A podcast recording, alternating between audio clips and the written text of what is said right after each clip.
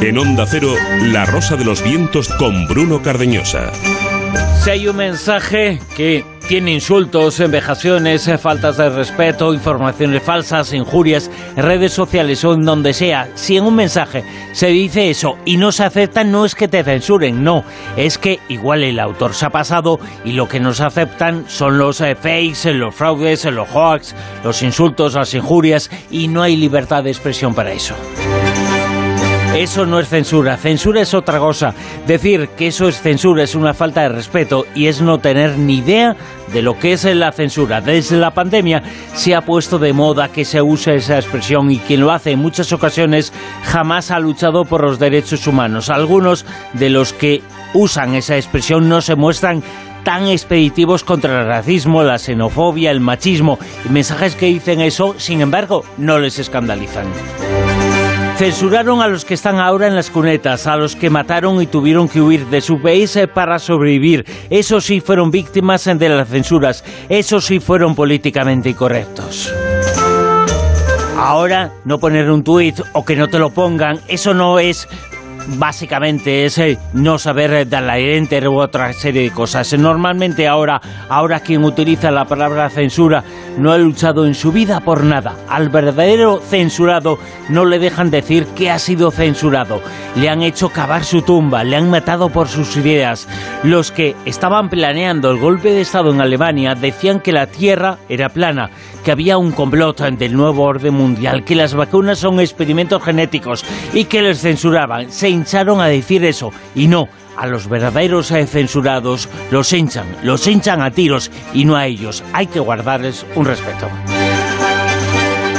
En Onda Cero, La Rosa de los Vientos con Bruno Cardeñosa.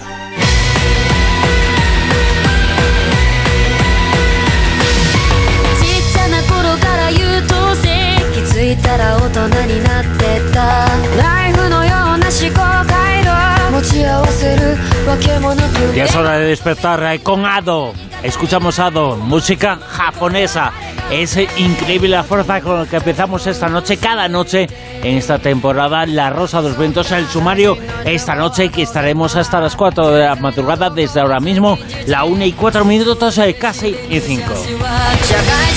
Una etiqueta Almadilla Rosaventos, Almadilla Rosaventos en redes sociales, en Twitter, Almadilla Rosaventos y la página web con la grabación del programa, con todas las grabaciones de todos los programas y con, bueno, en la app puedes escuchar el programa también en directo. Onda 0.es en la sección dedicada a la Rosa de los Ventos. Onda 0.es en la sección dedicada a la Rosa de los Ventos. Parece mentira, pero es que llega la Navidad. Y llega ya, os recordamos, hay un detalle muy importante. Nochebuena y Nochevieja, 24 y 31, Nochebuena y Nochevieja. ¿Qué pasa? ¿Qué sábado? Y los sábados por la noche siempre suele haber la Rosa de los Vientos, eh, pero este año, evidentemente, por Navidad eh, no habrá la Rosa de los Vientos. Habrá programación especial aquí en Onda Cero, pero ojo, la Rosa de los Vientos. Por ejemplo, el día de Navidad, el día 25, la noche de Navidad, tenemos un programa más que especial. Un programa que comenzará a la una y que finalizará a las seis de la madrugada. En unos instantes, estamos con una de las principales eh, científicos y expertas en el mundo de la mente humana y del cerebro en España, María Diersen, que va a estar ahí con nosotros, una científica verdaderamente fantástico, que, fantástica que vamos a escuchar en Tada, en unos instantes, aquí esta noche, en La Rosa de los Vientos, una noche en la cual también vamos a tener materia reservada con una guerra, una guerra entre dos eh, países, Israel y e Irán, Irán e Israel. Están en guerra, pero no es abierta, es entre, bueno, es casi casi una guerra secreta en la que se elimina mucho. Fernando Rada, muy buenas. Hola, eh, muy buenas. Bueno, es posiblemente una de las peores relaciones del mundo. Irán reconoce que quiere cargarse a Israel. Israel no oculta su disposición a hacer cualquier cosa para hundir a Irán. No han llegado a la guerra abierta, pero la soterrada, la quirúrgica que matizan ahora, llevan viviéndola muchos años aunque en los últimos eh, tiempos ha arreciado. Lo contamos eh, en un ratito.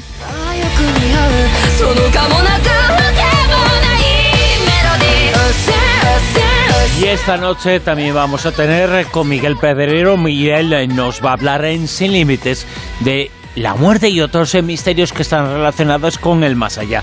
También tenemos encuentros con lo desconocido. Hablamos de la búsqueda en España en los años 30 del siglo pasado de los nazis. Los nazis en España vinieron en busca de reliquias y de objetos de poder a España. Y hablamos en la edad de la mentira del consumismo. Un científico, un psicólogo, nos va a hablar sobre esta moderna forma de infelicidad que consiste en comprar, comprar y comprar. Para eso, para ser infelices.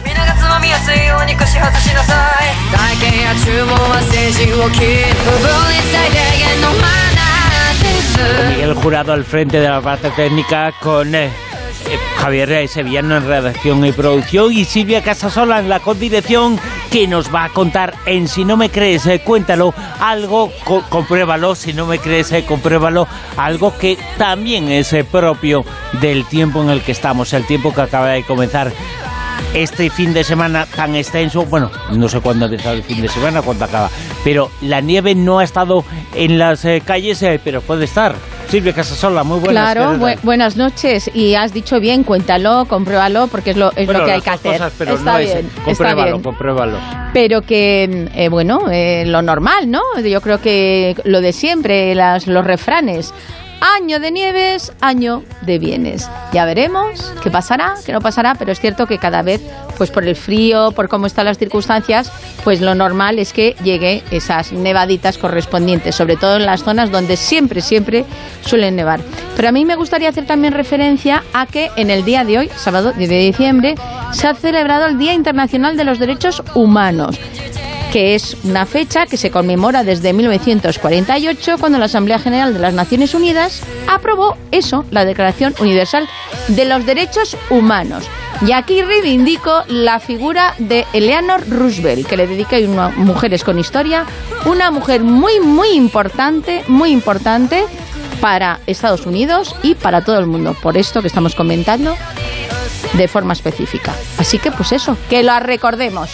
El día que ha finalizado, bueno, el día en el que estamos eh, todavía, es eh, el Día Internacional, se ha recordado el Día Internacional de los Derechos Humanos, que yo creo que es el fundamento de lo que tiene que defender cada ser humano.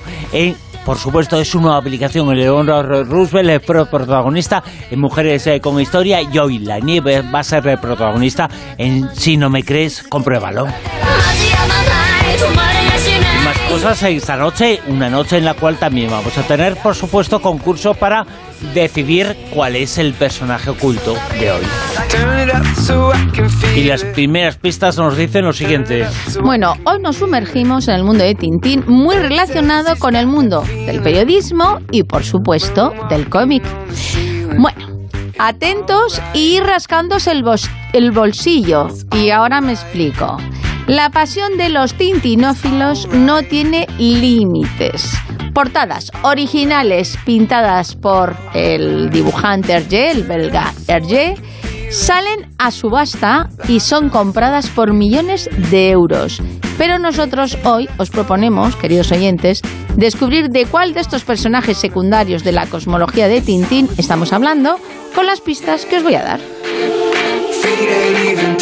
¿Quién será? ¿Quién será si es conocido por su apellido y su nombre de pila no llega a saberse hasta pasados muchos años? ¿Será el profesor Tornasol? ¿Serán los inspectores Hernández y Fernández? ¿O será el capitán Haddock? El XFLR-6 efectuará un vuelo de prueba teledirigido alrededor de la Luna. En ese vuelo tomará fotos del futuro emplazamiento del alunizaje y recogerá numerosos datos que nos permitirán preparar nuestro viaje. Tenéis que escribir a Twitter, participar en Twitter con almohadilla Rosavientos. Nos dais la opción Tornasol, Inspectores Hernández y Fernández o el Capitán Haddock. Y entre, entre todos, todos, todos, los que acertéis, bueno, los que acertéis, solamente uno se llevará un libro. ¿Y qué libro va a ser? Un libro de nuestra querida Laura Falco, que en unos minutos os diré cuál es.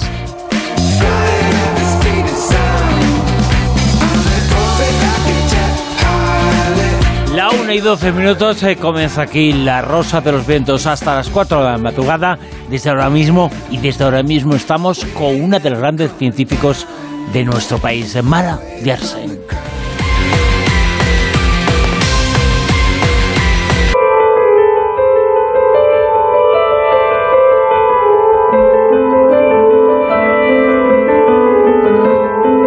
cansamos de repetirlo, es un instrumento, es maravilloso, es el cerebro humano. Y su investigación lo es todo, porque gracias a su investigación y gracias a su estudio, gracias al estudio de la mente, del cerebro, vamos conociendo y se está conociendo mucho más sobre lo más importante, sobre nosotros mismos.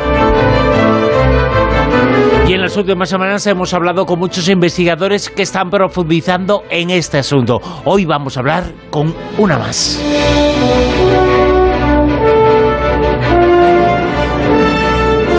Ella es neurocientífica, es Mara Biersen. Mara, muy buenas, ¿qué tal?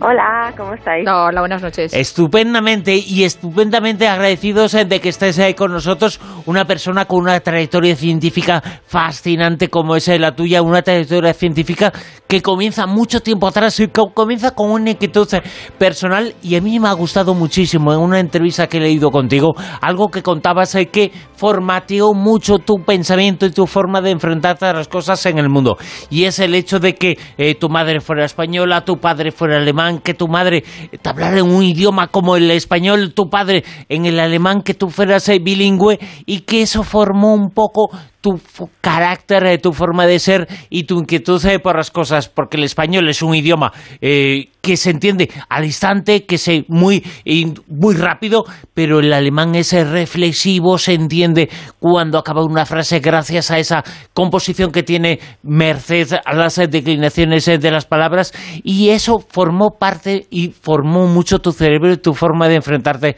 a las cosas eso es una de las muchas cosas que tuvieron mucho que ver con eh, tu eh, formación como científica, ¿no? Efectivamente, y de hecho es em, interesante porque el lenguaje al final es la herramienta, ¿no? Del pensamiento, es el sustrato del pensamiento. No podemos pensar sin lenguaje. Y ese lenguaje, el, hecho de que haya esa em, esa diferencia, ¿no? Esa, esa complementariedad entre dos eh, idiomas, como son, pues en este caso el alemán y el castellano, eh, pues es eh, muy enriquecedora. Pero también lo es el hecho de que mi madre era pintora y mi padre era neurocientífico, mi padre era neurocirujano. Entonces ahí también esa conjunción entre arte y ciencia yo creo que nos da una visión completamente diferente y nos hace ver eh, la, investigación y las preguntas, porque al final la investigación, la ciencia son preguntas, ¿no? Preguntas que tenemos y que intentamos resolver. Pues esa mm, conjunción entre arte y ciencia nos proporciona esa mirada un poco diferente de las cosas. Eso provocó de alguna forma que tú tuvieses un cerebro, un cerebro con mayor plasticidad, porque yo no sé cómo se le puede ayudar eh, de tal manera que al final pues esa plasticidad se traduzca a efectos positivos y prácticos, ¿no? De cara a la persona. Claro, ahí hay muchos aspectos, ¿no? Es decir, nuestro cerebro obviamente es plástico y ya lo decía don Santiago Ramón y Cajal, nuestro mayor neurocientífico y nuestro premio Nobel, em, él decía que el hombre en cierta medida es escultor de su propio cerebro. Pero ahí, para que uno pueda esculpir el cerebro, necesita que el entorno, que lo que hay alrededor nuestro, nos inspire, nos ayude, ¿vale? Entonces, nosotros, cuando a ti te gusta algo, y lo sabemos todos, cuando nos gusta algo, ¿qué hacemos? Nos volcamos. ¿Por qué no podemos hacer que nos guste la ciencia, el saber, el conocimiento? ¿Por qué hemos de hacer que lo que aprendemos sea un, pues lo que dicen mis hijos, un rollo, ¿no? Em, y, ¿Y por qué no podemos conseguir que ese conocimiento sea algo que nos inspire? Quiero decir, enseñamos historia, pero la enseñamos de una forma que a la gente no le gusta. En cambio, los juegos, los juegos enseñan historia de una forma que a la gente le encanta, porque se siente parte de eso. Entonces, ¿cómo inspirar para que esa plasticidad se traduzca en, en un avance que nos ayude a todos? Porque al final la ciencia es lo que hace, nos ayuda a que todos avancemos. La verdad es que yo creo que es una de las cosas importantes eh, de las que tú cuentas, eh, que tú explicas y que tú narras y que tú has eh, descubierto y has demostrado a la gente. Esa palabra tú la has utilizado en alguna ocasión, plasticidad. Tendemos a pensar que con el cerebro nacemos y nos moremos, con lo que tenemos, que las neuronas son unas y que el mundo nos ha creado así, más listos, menos listos y que no podemos avanzar. Y no, todo lo contrario, el cerebro se puede moldear y se puede moldear fundamentalmente por una razón que es la vida, que nos guste algo y eso gustarnos algo hace que el cerebro crezca y se expanda. No físicamente, sino lo más importante, sino, nunca mejor dicho, psíquicamente. Funcionalmente, exacto. Pero fíjate que al final eso también depende de lo que nos dé el entorno. Es decir, si tú consigues motivar a un chaval, ¿no? Y le cuentas las cosas de una forma que, que, que le gusta, que, que dice, ostras, qué chulo, ¿no? ¿Cómo me, me motiva esto? ¿Cómo me gusta? Entonces estás consiguiendo que una persona que a lo mejor ni se hubiera planteado hacerse preguntas, de repente empiece a pensar, anda, pues a lo mejor tengo que preguntarme las cosas. Y es verdad que nuestro sistema educativo lo que hace es lo contrario, es matar la creatividad, ¿no? Ya lo decía Sir Ken Robbins en, su TED Talk, ¿no? Eh, que al final, eh, si nosotros estamos intentando definir demasiado cómo tiene que pensar la gente, al final la gente es incapaz de pensar por sí misma. Es incapaz de, de generar un pensamiento crítico, ¿no? Pero es que el primero que tiene que estar inspirado y que tiene que estar feliz con lo que está transmitiendo es el, el, educador, el comunicador, el profesor. Si por lo que sea a lo largo de empezó a lo mejor empezó muy vocacional y empezó todo ilusionado, pero por circunstancias se le va apagando, ¿no? Esa chispa al final pues se convierte en algo rutinario y lo que tú dices, no consigue conectar con la atención del, del, del, chaval, tanto sea niño como sea mayor. Con algunos sí, con algunos sí, seguramente incluso pues inocule ¿no? esa semilla de, de querer saber, de querer aprender, de querer hacer más. Ahora tenemos el problema de los influencers en los youtubers, que nos, los adolescentes siguen más a los youtubers dentro de, ese lenguaje así un poco como demasiado popular, que no sé luego qué consecuencias tendrá. Pero yo te quería hacer otra observación, y es que a veces los padres estamos como un poquito obsesionados, sobre todo cuando los niños son pequeños, por eso que hablamos de que cuando los niños son pequeños tienen más plasticidad del cerebro a la hora de absorber, ¿no? Como que, tenemos el concepto de, ese cerebro más esponja y entonces a veces yo creo que hay gente que se extralimita, es mi opinión, ¿eh? que le quiere meter mucho contenido, mucho idioma, muchas em, disciplinas académicas y yo no sé eso hasta qué punto llega a ser positivo. Pues eh, efectivamente ahí hay un problema y es que eh, pretendemos hacer ¿no? los niños más listos, más altos, más guapos, y al final lo que conseguimos es hacerles más estresados, porque es, o sea, el problema de ahí es en qué medida la propia intención totalmente loable, ¿no? De hacer a nuestro hijo pues más listo, más inteligente, más competitivo, eh, está evitando que nosotros seamos parte de esa, de esa vida, ¿no? Entonces ahí hay muchas mm, posiciones, es decir, ¿en qué medida eso se hace pues para no tener que dedicar tanto tiempo nosotros pues por inseguridad, porque eh, educar no es fácil, eh, o en qué medida lo hacemos porque realmente pensamos que puede ser beneficioso. Yo creo que la y es mi opinión y hay muchos estudios que lo confirman, ¿eh? eh es muy importante que haya espacio para la familia, haya espacio para comunicarse en familia.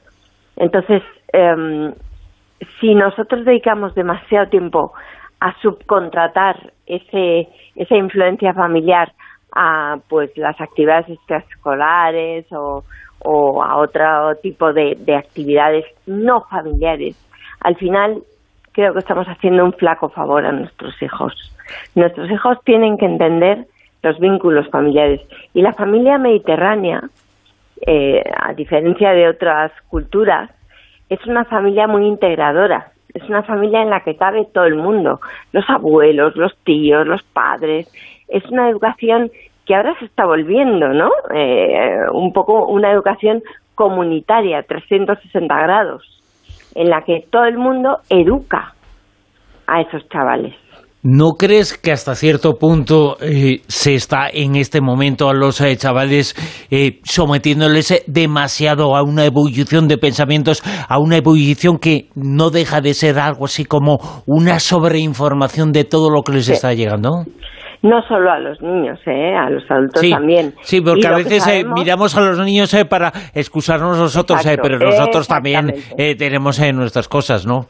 Hombre, y vivimos en una etapa de desinformación. Claro, es decir, claro. a ver, ¿quién lee más allá de los títulos o los eh, pies de figura de las fotos? Sí, es pues verdad, es verdad. Es verdad, a veces se echa la culpa a los eh, niños eh, de los problemas de los adultos y es una forma de quitarse a los social medios. No, los problemas son de la sociedad y en esa sociedad están niños y están adultos. Y los niños aprenden de los adultos.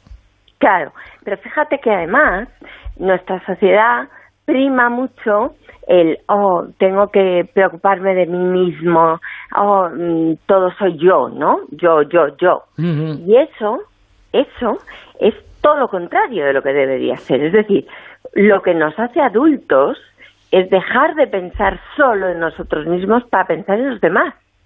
Entonces, nuestra sociedad prima el que mm, estemos estupendos, el que salgamos, el placer, el no sé qué, y al final nos olvidamos de que lo que más importa es que pensemos en los demás.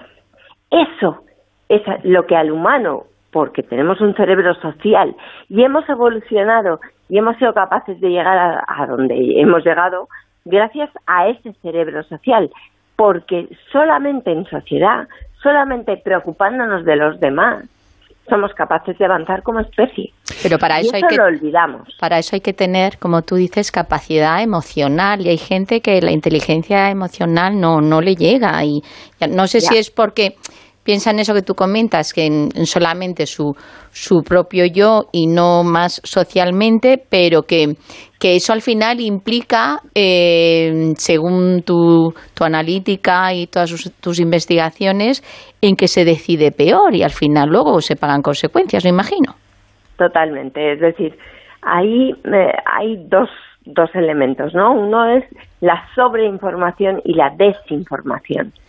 Eh, por una parte tenemos demasiada información, cuando uno tiene demasiada información tiende a que, eh, digamos, regiones del cerebro que, mm, bueno, pues eh, se dedican a un análisis cognitivo, pero claro, tú no puedes analizar toda esa información, es imposible, ¿vale?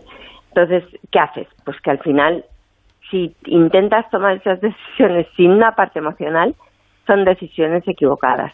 Y en eso es muy importante recordar, y, ahí quiero hacer un, pequeño inciso, porque sí que hay gente que dice, no, pues claro, si solo tomas las decisiones emocionalmente, estás favoreciendo pues lo que favorece el neuromarketing y demás. Es verdad que el neuromarketing se basa en, intentar em, tocar nuestro sistema emocional, pero también es verdad que sin emoción no se puede tomar una decisión y que si tú intentas tomar una decisión de forma analítica, el problema es que tanta información es imposible de digerir. Entonces, eh, lo que se sabe es que las personas que tienen alteraciones emocionales toman peores decisiones. Entonces, sí que es verdad que mm, no te puedes dejar llevar solamente por la emoción, pero también es verdad que no puedes dejar la emoción de lado. Entonces, eh, lo que se ha visto es que las decisiones importantes son más fáciles de tomar de forma, digamos, intuitiva, con el corazón, ¿no? Pues tu pareja o tu casa o lo que sea. En cambio, las decisiones pequeñas, ahí puedes dejar que tu cerebro cognitivo pues eh, participe más porque no pasa nada, ¿no? Fíjate que, específicamente sobre otro. que me parece importantísimo que una persona, una neurocientífica como ese tu caso, nos diga eso, nos hable del valor de las emociones, el valor de las emociones que no deja de ser un proceso reflexivo, pero que sale espontáneamente, pero eh, la mente está formada también y son muy importantes y hay que fomentar el desarrollo constante desde que uno es niño hasta que ese adulto es mayor, está en la tercera edad para desarrollar el cerebro hay que darle mucho valor a las emociones, hay que regordearse en las emociones. Pues sí, desde luego son una parte muy importante del funcionamiento de nuestro sistema nervioso, pero también desde el punto de vista incluso evolutivo, ¿no? Las emociones son lo que nos protege de los peligros, lo que nos permite sobrevivir como especie, lo que nos permite crecer como especie. Entonces, yo creo que es muy importante no olvidar el valor de las emociones. ¿Y qué hace que algunas cosas se graben a fuego en nuestra memoria y otras prácticamente al instante ha desaparecido? No me acuerdo. Pues precisamente eso, el valor emocional que tienen. O sea que en ese sentido yo creo que justamente el ejemplo que has puesto es lo más representativo de lo importantes que son las emociones, ¿no? Eh, nosotros grabamos de forma mucho más intensa un recuerdo que tiene un contenido emocional que uno que no lo tiene. La verdad es que a veces pensamos que lo malo es muy malo, pero todo lo malo tiene también una parte buena. Eh, consideramos y pensamos que el miedo es una emoción negativa. No, gracias al miedo, que es una emoción difícil, por supuesto, pero gracias al miedo estamos aquí y gracias al miedo la, eh, se ha producido una evolución del ser humano. Claro, nos, nos protege, ¿no? El problema es cuando ese miedo es patológico o se tiene frente a cosas que no tienen un, digamos, un peligro real para nosotros. Es decir, lo que pasa, por ejemplo, con trastornos como las fobias o el trastorno de pánico, es que eh, nosotros asignamos un valor biológico a una experiencia o un estímulo que realmente pues no tiene un peligro real para nosotros, ¿no? La verdad es que todos eh, tus trabajos son fascinantes, es eh, muy importante. Uno de ellos, es, bueno, que tú señalas lo importante que puede ser algunas regiones de cerebro, por ejemplo, lo que se ha descubierto en las investigaciones que estimulando algunas regiones de cerebro se consiguen, por ejemplo, experiencias eh, místicas, experiencias cercanas a la muerte, se consiguen una serie de cosas que nos indica que todo está ahí, todo está en el cerebro, en la mente. Sí, lo que pasa es que también debo decir, es decir, el cerebro es el sustrato biológico para la actividad mental, pero la actividad mental es una propiedad emergente de ese cerebro, es decir, no puedes explicar la actividad mental, la, actividad psíquica, ¿no?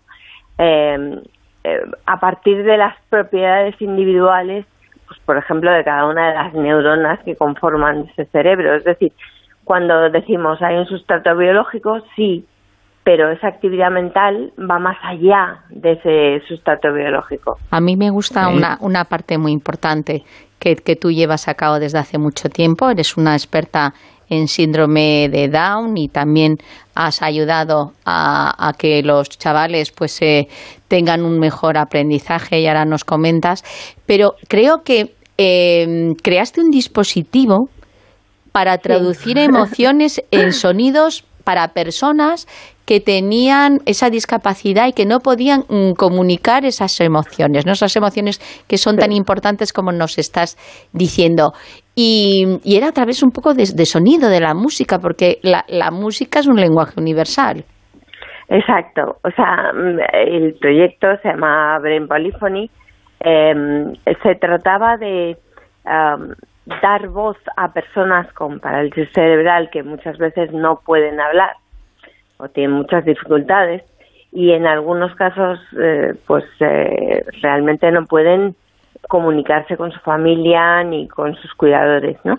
Entonces lo que hicimos fue primero hablar con las familias para entender qué era lo importante para ellos y lo que nos dijeron es, hombre, queremos saber cómo se sienten, queremos saber qué emociones están sintiendo. Entonces decidimos, eh, digamos, investigar la firma bioeléctrica de esas emociones fundamentales y lo hicimos en voluntarios sanos, luego lo hicimos en personas con parálisis cerebral y luego tradujimos esas emociones. Había dos vertientes, ¿no? Una en un lenguaje, es decir, pues cuando la persona se sentía triste, pues el ordenador, digamos, traducía esa actividad eh, mental, esa actividad bioeléctrica, en una frase que era estoy triste, ¿no? Pero pensamos que cuál era la mejor manera de contagiar la emoción, porque lo que hacemos los humanos, cuando yo estoy triste, tú me ves que estoy triste y te contagio. Y entonces tú sientes esa tristeza que yo siento y, y bueno, pues intentas consolarme, ¿no?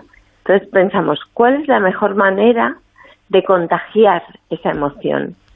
Y ese contagio emocional se consigue de una forma muy eficiente a través de la música. La música es un lenguaje de la emoción. Entonces, al final, si utilizas la música para mostrar esas emociones, lo que haces es contagiar esas emociones. Con lo cual, eh, la paradoja de la enseñanza puede ser que emocionate, emocionate por muchas cosas, eh, porque gracias a la emoción eh, vas a desarrollar la mente o el cerebro. No sé si entendió bien algo que has dicho, has diferenciado. La gente tiene a pensar que la mente y el cerebro son exactamente lo mismo. Para una neurocientífica como es tu caso, son lo mismo, son cosas diferentes, uno está en el otro. ¿Qué es la mente y qué es el cerebro? ¿Qué diferencias y qué parecidos hay entre cada uno de ellos?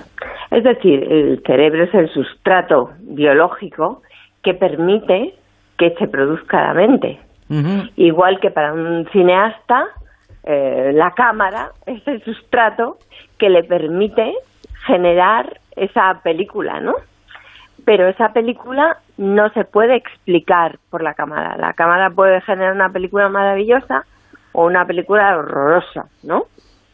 Em, entonces, eh, tú tienes un sustrato, pero la mente es eh, una propiedad de ese sustrato que no puedes explicar simplemente a través de mm, pues eh, neurotransmisores, química o física, sino que es algo que va más allá. Y hablando... su sustrato biológico es el cerebro, efectivamente. Y hablando de más allá, últimamente mm, la tecnología, la inteligencia artificial nos están asustando mucho con el tema del microchip y de hecho mm, no hace nada se sigue insistiendo pues en empresas como Neuralink em, que o que te van a ayudar a, que tú tengas mayores conocimientos o que directamente pues mm, según el uso que se dé pues te pueden llegar incluso a controlar un poco. Entonces, yo no sé si tú, que sabes que explorar el cerebro es tan complicado, ¿tú crees que se puede llegar a, en algún momento a controlar a las personas en un futuro cercano? A ver, en un futuro cercano seguro que no. Menos mal. Porque nos falta mucho por entender. ¿eh? Eh, otra cosa es que mm, sí que es verdad que Neuralink ha conseguido un avance sustancial a nivel tecnológico, es decir, mm, el número de electrodos que pueden insertar en la corteza cerebral es muy alto y, desde luego tecnológicamente es un avance sustancial. Em, pero estamos hablando de una pequeña parte de todo el cerebro. Y simplemente pensando en la complejidad a nivel de, activación de diferentes regiones cerebrales. Ya te das cuenta de que por mucho que quieras leer la actividad de unos cuantos millones de neuronas, no te va a dar la respuesta de lo que está sucediendo en este cerebro, ¿sabes? Entonces, otra cosa es que después eh, de muchas investigaciones y seguramente gracias a estos dispositivos, pues podamos llegar a decodificar un poco mejor la actividad eh, neuronal y, definir cómo se relaciona con la percepción o con las experiencias o con la memoria o con pues simplemente el pensamiento, ¿no? Y conocemos mucho mejor la mente humana, el cerebro humano, gracias a investigadores como la que ha estado esta noche con nosotros. Es eh, profesora universitaria, es investigadora, es divulgadora, es neurobióloga. Ella es eh, Mara Diersen eh, Sotos. Es española, española y con origen español y alemán. Mara, mil gracias por estar con nosotros en nuestro programa, por ayudarnos a conocer un poquito más la mente humana y ayudarnos a conocer un poco más las emociones como parte de la mente, de lo que ayuda a la mente a ser eh, lo que es la máquina más prodigiosa que existe en la naturaleza. Gracias, Mara. Un placer. Muchísimas gracias. Buenas noches.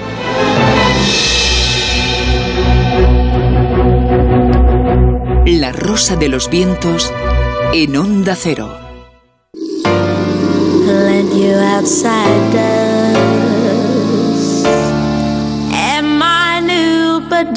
Materia Reservada 2.0 Espías, eh, científicos, altos eh, mandos eh, políticos, militares están falleciendo en una guerra, una guerra de la que no se habla, pero que está ahí, una guerra que enfrenta en las sombras a Israel e Irán. Una guerra en la que se matan, pero en la que no se sabe que se matan. Es una guerra oculta de la que hablamos aquí en materia reservada con Fernando Rueda. Fernando, muy buenas, ¿qué tal? Hola, eh, Bruno, otra vez. Es una guerra que vamos a hablar de Irán e Israel, pero eh, también eh, hoy no toca pero hay otros países como son Corea del Norte, como es Estados Unidos, como es, aunque hagamos una mención, como es Rusia, que llevan a cabo esto que, es un término que incluso he, oído que últimamente también lo están utilizando para otras materias, que son los asesinatos quirúrgicos. Que, que parece que son hechos con bisturí, pero en realidad es decir, nosotros vamos a matar concretamente a estas personas. Es decir, en lugar de una guerra de bombardeos, en lugar de esa guerra de, de eh, que estamos viendo a veces de, de, drones, por ejemplo, ¿no? que lanzan una bomba en un punto y entonces matan el objetivo y matan el, que la acompaña y la familia que pasaba por allí y los que estaban en esa casa. Esto en realidad es, vamos directamente a por, a por, a, por ellos. ¿no? Asesinato selectivo se le Efectivamente. Por eso son científicos, eh, altos mandos eh, militares, espías, son personas que pueden ser importantes por lo que están moviendo y se convierten en objetivo del enemigo. En este caso, los enemigos eh, son Israel e Irán. Nos han declarado la guerra oficialmente, y, con un matiz, Y con un matiz importante. Esto, eh, Irán e Israel no, no se atreven por distintos motivos, que no vamos a entrar ahora en ello, no se atreven a lanzarse misilazos los unos a los otros. Posiblemente porque en el caso de, de que Irán lanzara a atacar a Israel, eh, no solamente se defendería eh, Israel, sino que intervendría Estados Unidos. Y al revés, a lo mejor tú atacas Irán y interviene Rusia, o yo qué sé, no, es decir, hacen otra cosa. Entonces lo que hacen es eh, mm, dispararse, lo que hacen es, es matarse. Y muchas veces nos enteramos como, como, como muy lejano. Por ejemplo, eh, estamos hablando de, por ejemplo, del, del año pasado. Vamos a hablar de lo más reciente, ¿no? En Colombia. En Colombia eh, la policía eh, arrestó eh, a principios del año pasado a dos hombres en Bogotá que estaban preparando el asesinato de, aparte de, los estadounidenses, de un miembro del Mossad en, en, el país, a los cuales habían pagado alguien de Irán 100.000 dólares. En África, pocos meses después, eh, los arrestados fueron cinco hombres que iban eh, eh, a matar a unos turistas israelíes. En septiembre del, año pasado detienen a un azerí que, también pagado por, por Irán, en Chipre, iba a, asesinar a cinco empresarios judíos que estaban en, en, el, en el país. Perdona una cosa, Fernando cuando dices que eh, Irán está contratando para matar a estas personas, eh, ¿contratan a gente del país? ¿Contratan a gente profesional, a los, típicos mercenarios? ¿No utilizan a, sus hombres? Vamos a ver, eh, ¿os acordáis de esa, esa frase que para mí es la frase de, de, de es una de las frases del, del año, ¿no? Que es una palabra que es que tiene dos partes, negación plausible. A mí me ha encantado, porque representa un poco la guerra del espionaje ahora, que tú, tú organizas cualquier acción, pero tú, que eres el que la ha organizado, tienes que tener la capacidad de hacer una negación plausible. Es decir, una negación que no se cree nadie, pero que tú aportas pruebas de que tú no has sido. Bueno, esto es algo que hace y, eh, mo- yo creo que todos los países. Y eso es lo que se ha visto que está haciendo Irán en eh, los últimos años. Es decir, contrata eh, profesionales en los países para llevar a cabo eso, para que no pueda decir ni, Isra- ni Israel ni Estados Unidos, oye, es que habéis sido vosotros, no. Ellos contratan Yo profesionales. no le conozco a este, no conozco a Claro, negación plausible. ¿Qué es lo que pasa? Que no, obviamente, no es tan bueno que tú te, eh, vayas a, a- a cometer un atentado, un, un militar de la fuerza Quds, que es la fuerza de élite en Irán, que están súper preparados, que tienen unas garantías de éxito mucho mayores que eh, la contratación de, de, de esos, ¿no? Os he dicho esto, luego os podría decir también Turquía, o podría decir Georgia. Irán tiene una, una, cosa que es, eh, que es muy importante a la hora de, de cometer estos asesinatos selectivos. ¿no? Ellos consideran, eh, dentro de un tutum revolutum, a los disidentes y a Israel y a eh, Estados Unidos. Ellos consideran que, por ejemplo, las manifestaciones que se están produciendo ahora eh, eh, a raíz de, del, del asesinato de la chica que, que simplemente por llevar el velo mal colocado, que la, la dieron una paliza, etcétera, etcétera, la mataron, tal. Bueno, pues ellos consideran que todas las manifestaciones dentro del país están orquestadas, es verdad, por fuerzas de la oposición, pero ellos consideran que esas fuerzas de la oposición las mueven, los mueven Israel y las mueven eh, sin ninguna duda eh, Estados Estados, Unidos. Unidos. ¿Qué es lo que pasa? Pasa que eh, cada vez que pasa algo, ellos atacan y atacan siempre a, a esos disidentes que consideran que están apoyados por Occidente. Por lo tanto, a esos ataques directos que se están produciendo en, lo- en el último, en los últimos dos años al menos, antes también se han producido históricamente, eh, hay, y os podría dar toda una relación mm, de, de casos en los cuales eh, históricamente han ido fuera del país eh, esta, estas fuerzas. Muchas veces, en este caso, históricamente, ellos lo que utilizaban no, es, no era una negación plausible, porque quien llevaba a cabo los, a- los asesinatos era gente de Irán que además contaba con el respaldo de diplomáticos iraníes que estaban en ese país europeo, en ese país americano y que llevaban y que eran los que les proporcionaban la- las, bombas. Muchas veces esto lo hacían los diplomáticos porque si les pillaban con el carrito del helado podían decir, como dicen todos, "Bueno, yo soy yo soy diplomático y lo único no me pueden me pueden detener, pero luego inmediatamente viene la eh, expulsión. ¿Qué fue lo que lo que pasó en 2018, por ejemplo? Que eh, se organiza un atentado contra el Consejo Nacional de Resistencia de eh, Irán. Se hace en París. Estaba apoyado, en este caso abiertamente, por eh, Estados Unidos. Y entonces, pues, tanto por Estados Unidos, que, que uno de los que iba a asistir a ese congreso era Giuliani, que era el que había sido alcalde de Nueva York y que eh, era eh, el abogado nada más y nada menos que del presidente Trump, ¿no? Bueno, pues iban a mo- iba- habían montado un asesinato y eh, eh, pues cogieron y hubo una reunión a la cual siguieron en Luxemburgo, en el Pizza Hut de Luxemburgo. había un diplomático que iba a dar el, el- el explosivo precisamente a, a otros dos iraníes que iban a cometer el atentado. Entonces les pillaron con el carrito del lado. El diplomático salió eh, huyendo y salió huyendo eh, eh, hacia, hacia Viena, que es de donde era diplomático, porque si le detenían en Viena, tenía tenía estatus diplomático y le tenían que expulsar. Y, y si le detenían fuera de Viena, no le valía nada el ser diplomático ahí. Y entonces, obviamente, le cogieron, le detuvieron en Alemania y le han condenado a 20 años de, cárcel, que ya veremos si lo cumple o no lo cumple, ¿no? Bueno, la verdad es que es una guerra en la que están pasando muchas cosas, es una guerra de la que no nos enteramos, es una guerra sin eh, titulares, eh, porque es una guerra subterránea, pero es una guerra que, por ejemplo, ha provocado intentos de asesinato o asesinatos contra por ejemplo, israelíes en varios eh, países, en Colombia, en África, en Turquía, en Georgia y también al revés. Sí, sí, al revés, eh, exactamente, porque es una guerra entre los dos, eh, los dos eh, lados. Lo único que pasa es que los asesinatos, los asesinatos llevados a cabo por Israel con un- la unión de, de Estados Unidos y tal en, en Irán han sido eh, realmente quirúrgicos. Es decir, ellos en O sea, 2000... en, eh, en esta guerra Estados Unidos está con Israel, ¿no?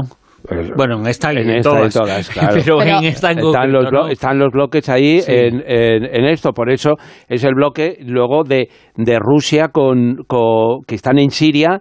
eh, eh, Siria eh, le ayuda a Rusia y van las fuerzas de Irán a, a ayudarlo. Quiere decir que, que hacen todas estas cosas. Pero aquí, en, en los asesinatos, eh, eh, tenían un, un objetivo mucho más unido, mucho más claro todos. Había que impedir que, eh, que Irán llevara a cabo eh, el desarrollo de las armas nucleares. Y además querían no solamente matar, no solamente mataban científicos, sino que sembraban el pánico en, lo- en los científicos, porque al final era tan, tan sencillo que mataban al que estaba en el despacho de al lado y tú obviamente, si te venía alguien y te decía, de- eh, ¿quieres colaborar con, con el Mossad y tal? Te lo pensabas dos veces. O colaborabas o te terminaban matando. Pero aquí en este caso, por lo que estás contando, sí son los hombres del Mossad. No, Ah, tampoco. no, claro. También es contratado. Aquí, aquí, la, aquí, no es, aquí es otro planteamiento. A ver, a ver. Hay fuerzas eh, de oposición en Irán muy importantes. Y digamos que hay grupos que lo que tienen son, la, hacen la, la resistencia. Por ejemplo, el grupo Mujahideen al-Halq, que se llama Luchadores del Pueblo, que son, es una de las organizaciones que ejerce el terrorismo contra eh, eh, las autoridades de, de Irán. Con lo cual, en realidad son iraníes los que están llevando a cabo los asesinatos. Mm. ¿Quién les, eh, ¿Quién les forma? ¿Quién les da eh, las bombas? ¿Quién les enseña la, estrategia? Ahí es donde aparecen las ayudas tanto de Israel como las ayudas de, eh, Estados Unidos. Por ejemplo, en 2010, Masud Ali Mohammadi, que fue el primer científico al cual se eh, cargaron, fue el, el 12 de enero del 2010. ¿Qué, ¿Cómo le matan? Le, colocan- le colocaron una moto en la puerta de su casa y le hicieron, expo- eh, hicieron explotar la bomba por control remoto cuando él salía. No queda nada. ¿Qué- ¿Este qué era? Un profesor de física que estaba en los proyectos. Y a partir de ahí van saliendo y los van asesinando con tácticas claramente de, de- de guerrillas, con explosivos claramente de guerrilla. Y cae eh, al poco tiempo Mayed Shariari, eh, en 23 de julio del 2011 cae caen otros y te vas dando cuenta de que son cargos de responsabilidad en, eh, en- instalaciones nucleares como en Natanz eh, o gente que que está en el, en directamente llevando el, programa nuclear y que, mm, mm, bueno, pues eso, que eh, les colocan, de re- que a mí me hace, mu- me hace mucha gracia entender que, que eso, pero me parece muy curioso el caso de que van en su coche, se les pone una moto al lado y les pone el explosivo encima del coche, o le tira el explosivo dentro del coche y sale pitando la moto. Quiere decir que es que la moto ya sabéis que, que es algo muy, muy típico del terrorismo. Y entonces se los han cargado. Se han cargado eh, eh, a cinco. El último, eh, pasaron muchos años, fue a- en, a- pues hace dos años, en 27 de noviembre de, eh, de 2020, ¿no? que ahí murió- Mosén Fa- Farizade, que bueno, pues que ahí en este caso le, ametrallaron, ¿no? Cuando iba en- en su coche. Aquí hay, algo que demuestra un poco cómo cada uno va a su, a su bola, ¿no? Eh, en junio de 2022, o sea, hace unos meses, un tribunal de Teherán, atento a, a lo que voy a contar, ordenó que Washington pagara una reparación para estos científicos de 4.000 millones de dólares lo cual está estupendo porque no sirve para nada, pero... mm, Las risas se escuchan, ¿no? Todavía no, en Estados Unidos. Claro, pero, pero dentro son las cosas que hacen, ¿no? Es decir, de, de, de llevar eh, de alguna forma eh, esta guerra. Pero han llevado esta guerra y luego, joder, es que siguen matando gente dentro. Y siempre gente eh, en este sentido quirúrgico, ¿no? Eh, un coronel asesinado en mayo de, 2000, de 2022 de la Guardia Revolucionaria de, Irán, mm, pero gente que, digamos, tiene ciertos poderes, ¿no? Y No te- sé si hasta cierto punto se puede decir que en esta guerra mueren más eh, iraníes que israelíes. Entre los científicos, altos mandos, espías, parece que es una guerra que gana totalmente Israel. En ese sentido, en el sentido de eliminar que los objetivos que caen son fundamentalmente iraníes. Yo, eh, manteniendo todo el respeto a los muertos, ¿no? yo creo que la calidad de los, de los asesinatos, eh, la calidad de las personas asesinadas, yo creo, eh, por la, información que tenemos, es, es, eh, eh, perjudica muchísimo más a Irán. Mm. Quiero decir, los cinco científicos de la Guardia Revolucionaria. Es verdad que eh, Irán va más a, gente que puede estar en determinados países, que pueden ser empresarios, que pueden ser eh, esto, pero digamos que en la, en la guerra, eh, bueno, pues esto realmente es gente más de militarmente más de segunda fila. ¿Nunca han tenido incursión en hacer asesinatos directamente en Israel, los iraníes? No, porque ahí, ahí tienen a, a las organizaciones, digamos, que ellos apoyan, que, que Hezbollah, Hamas, que son, digamos, los que, los que lo hacen siempre, al final hacen la guerra un poco, mm, esta guerra quirúrgica, que de no aparecer ellos, es para no enfrentarse di- eh, directamente. Solamente ha habido un caso que os quería recordar, que ya lo hemos hablado aquí, que es el caso de, eh, de un general iraní, de Soleimani, que eh, esto sí fue una cosa eh, que es- está fuera de todo, de todo lo que hemos hablado. Y es, el presidente Donald Trump ordena, o sea, firma la orden en 2020, en enero de 2020, de cepillarse a general Qasem Soleimani, que era el comandante de la fuerza Quds de la Guardia Revolucionaria, es decir, la fuerza más que actuaba en el extranjero, que hacía todas estas cosas, ¿no? Y da la orden y con drones ahí ya estamos en lo de selectivo quirúrgico ya no es tanto, porque ahí le ponen una bomba, matan a él, a su chofer y a no sé cuánto, y creo que a seis personas más, ¿no? Pero ahí fue, ahí fue mm, un pulso total, ¿no? Ahí Estados Unidos ordena matar a, a- a uno de las personas más importantes Estaba de muy Irán. cabreado. Y, yo mm, he, recuperado dos frases. Una, de, de aquel momento, el ayatolá Jamenei dice, la venganza será implacable. la estamos esperando. Mohamed Zaha- eh, Javad Zarif, que era el jefe de diplomacia iraní, dice que era una escalada extremadamente peligrosa e imprudente. Es decir, Estados Unidos juega el- esa baza, pero sin embargo no existe esa capacidad de... Sí existe capacidad de respuesta, pero no respondes tan directamente como no es inmediato, sino que lo van preparando. eso es. Por lo es decir, que lo que hoy hemos descrito, por eso no eh, lo hemos centrado, no hemos centrado en, lo- en los amigos, sino hemos centrado en Irán y en, y en Israel, y lo que están es haciéndose todo el daño que pueden a través de, de, de- esas fuerzas, a través de otros, pero hasta ahora no directamente. Lo que sí que sabemos y lo que sí que más o menos eh, como lectura debe quedar a la gente es eh, la victoria, si se puede decir de alguna forma así, pero que está por delante Israel porque tiene al Mossad, es importante, estamos hablando de un servicio secreto muy, muy relevante y con pocos escrúpulos. No tiene problemas eh, para eliminar y quitarse el miedo a que le molesta. Sí, eso es verdad, absolutamente. Eh, estamos en, uno- en unas zonas, en unos países en las que eso no se respeta.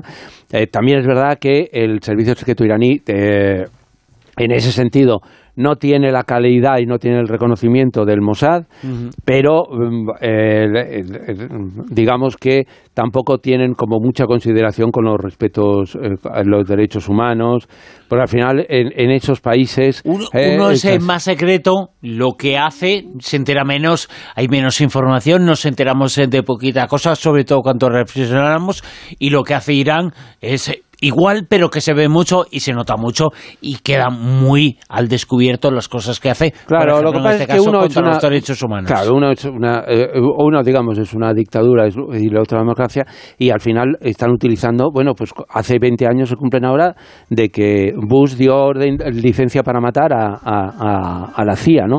Es decir, que las democracias en este sentido hacen, hacen también la tiene el Mossad, ¿o no? Claro, la tiene el Mossad, la tiene Irán, la tiene Arabia Saudí. Es decir, eh, en- algún día tendremos que hablar si en España existe esa ¿Cómo se lo ¿no? pasan? Bueno, he dicho, alguna vez tendremos que hablar, pero que el, el CNI se quede tranquilo, que de momento la semana que viene no hablaremos. Lo que sí Que se está vamos a hacer preparando. Es, eh, tras eh, las noticias y la actualidad, eh, si te parece, hablar de, de otro conflicto que tiene que ver en este caso con los japoneses. Sí, sí, o sí, tenía sí. que ver con ellos. Claro, una, una historia súper chula. Será en la carpeta secreta, pero será en la siguiente hora del programa. Ahora hacemos una pausa, escuchamos en la actualidad, nos ponemos al tanto de todo lo que ocurre en España y en el mundo y después eh, continuamos en La Rosa de los Vientos.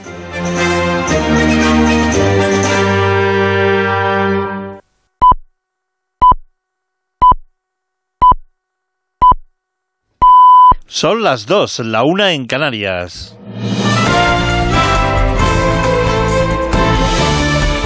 Noticias en Onda Cero. Hola, buenas noches. Celebraciones en muchas ciudades españolas por la victoria de Marruecos ante Portugal en el Mundial de Fútbol de Qatar.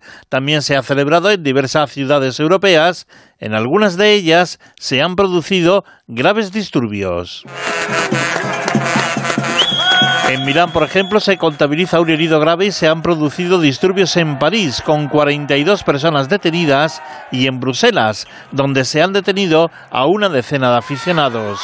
Las mayores concentraciones por la victoria de Marruecos han tenido lugar en el propio país, donde millones de personas han salido a la calle a festejarlo.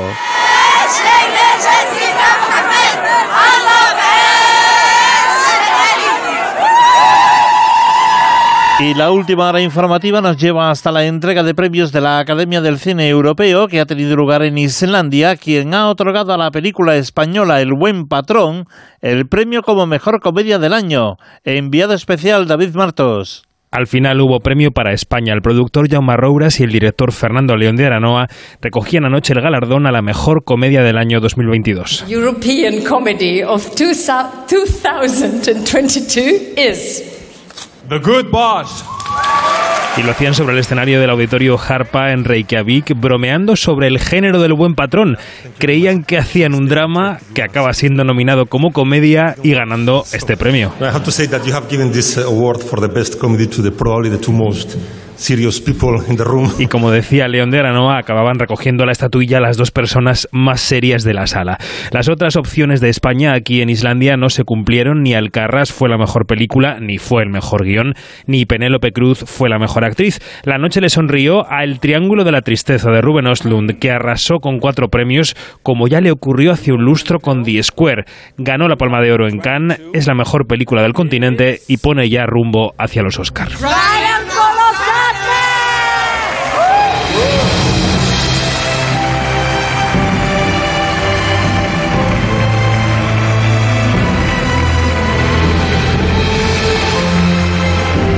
Cambiamos de asunto. La Guardia Civil ha desarticulado una organización criminal que habría que estafado más de 500.000 euros. Hay nueve detenidos y dos investigados. Hasta el momento hay 86 afectados de las estafas en las provincias de Alicante, Castellón y Valencia. Además, seis entidades financieras han resultado perjudicadas. Los supuestos autores habrían realizado más de 100 financiaciones fraudulentas utilizando como reclamo una página web en la que ofrecían financiación rápida y sin requisitos.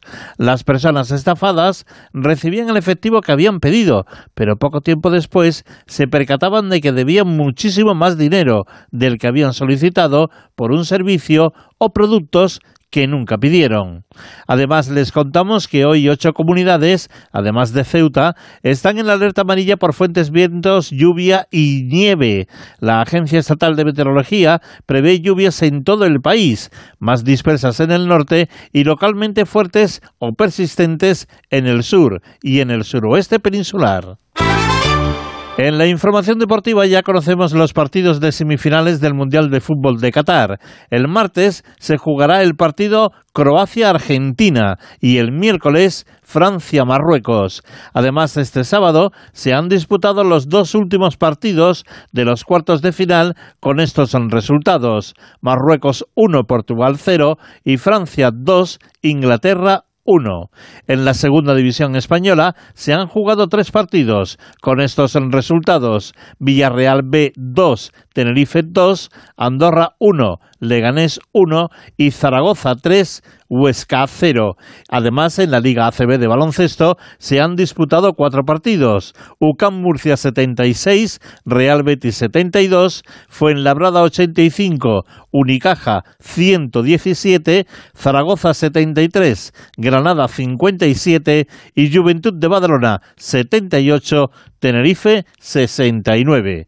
Las noticias vuelven a la sintonía de Onda Cero cuando sean las 3, las 2 en Canarias. Pero recuerden que siempre tienen estas informaciones en nuestra página ondacero.es. Síguenos por internet en ondacero.es.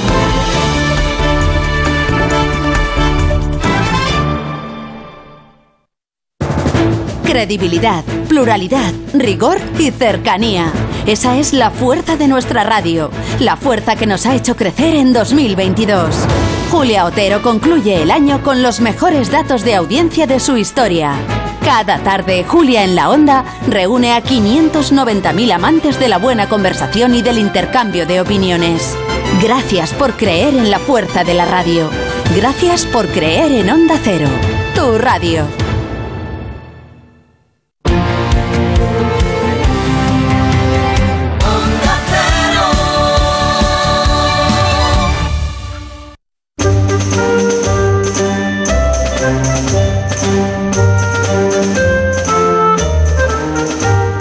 En Onda Cero, La Rosa de los Vientos con Bruno Cardeñosa.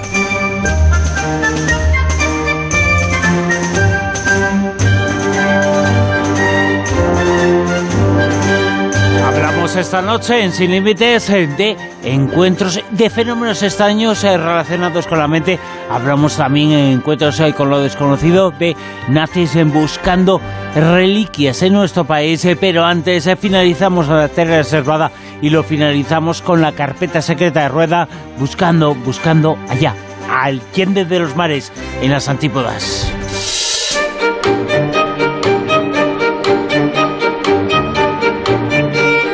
La carpeta secreta de Rueda. Y en esta carpeta secreta dice lo siguiente, en la parte de arriba se puede leer japoneses, japoneses que instruyen espías espías coreanos. ¿Cómo se come esto? Sí, sí, esta es una historia, una historia de esas que dijimos que íbamos a tratar de recuperar de estos 25 años que han sido de, la historia de la Rosa de los Vientos. Este eh, se llama Thor Ishioka y era a finales de 1970 un joven japonés que vivía en Sapporo. En 1979 terminó la carrera de veterinaria y decidió que no le gustaba la sociedad japonesa. Quería llevar una vida basada en ideas comunistas residir en el campo y vivir de lo que producía la naturaleza. Sus ideas revolucionarias le llevaron en marzo de 1980 a viajar a Rusia para conocer por dentro el mundo comunista. Después se fue a Barcelona para hacer un curso sobre la producción de quesos. Otro joven japonés, Kaoru Matsuki, se había graduado con brillantez en la Universidad Industrial de Kioto. Tenía 26 años y decidió pasar un año en Madrid aprendiendo el idioma. Se ignora cómo se conocieron, pero en mayo de 1980 los dos fueron vistos en un hotel de la capital con dos mujeres, una de ellas llamada Mugmumi Yao. A partir de ese momento desaparecieron. Los dos chicos desconocían en ese momento que Mugmumi era la esposa de uno de los miembros del ejército rojo japonés que en 1970 habían secuestrado un avión en Tokio armados con espadas japonesas y una bomba para llevarlo a Corea del Norte.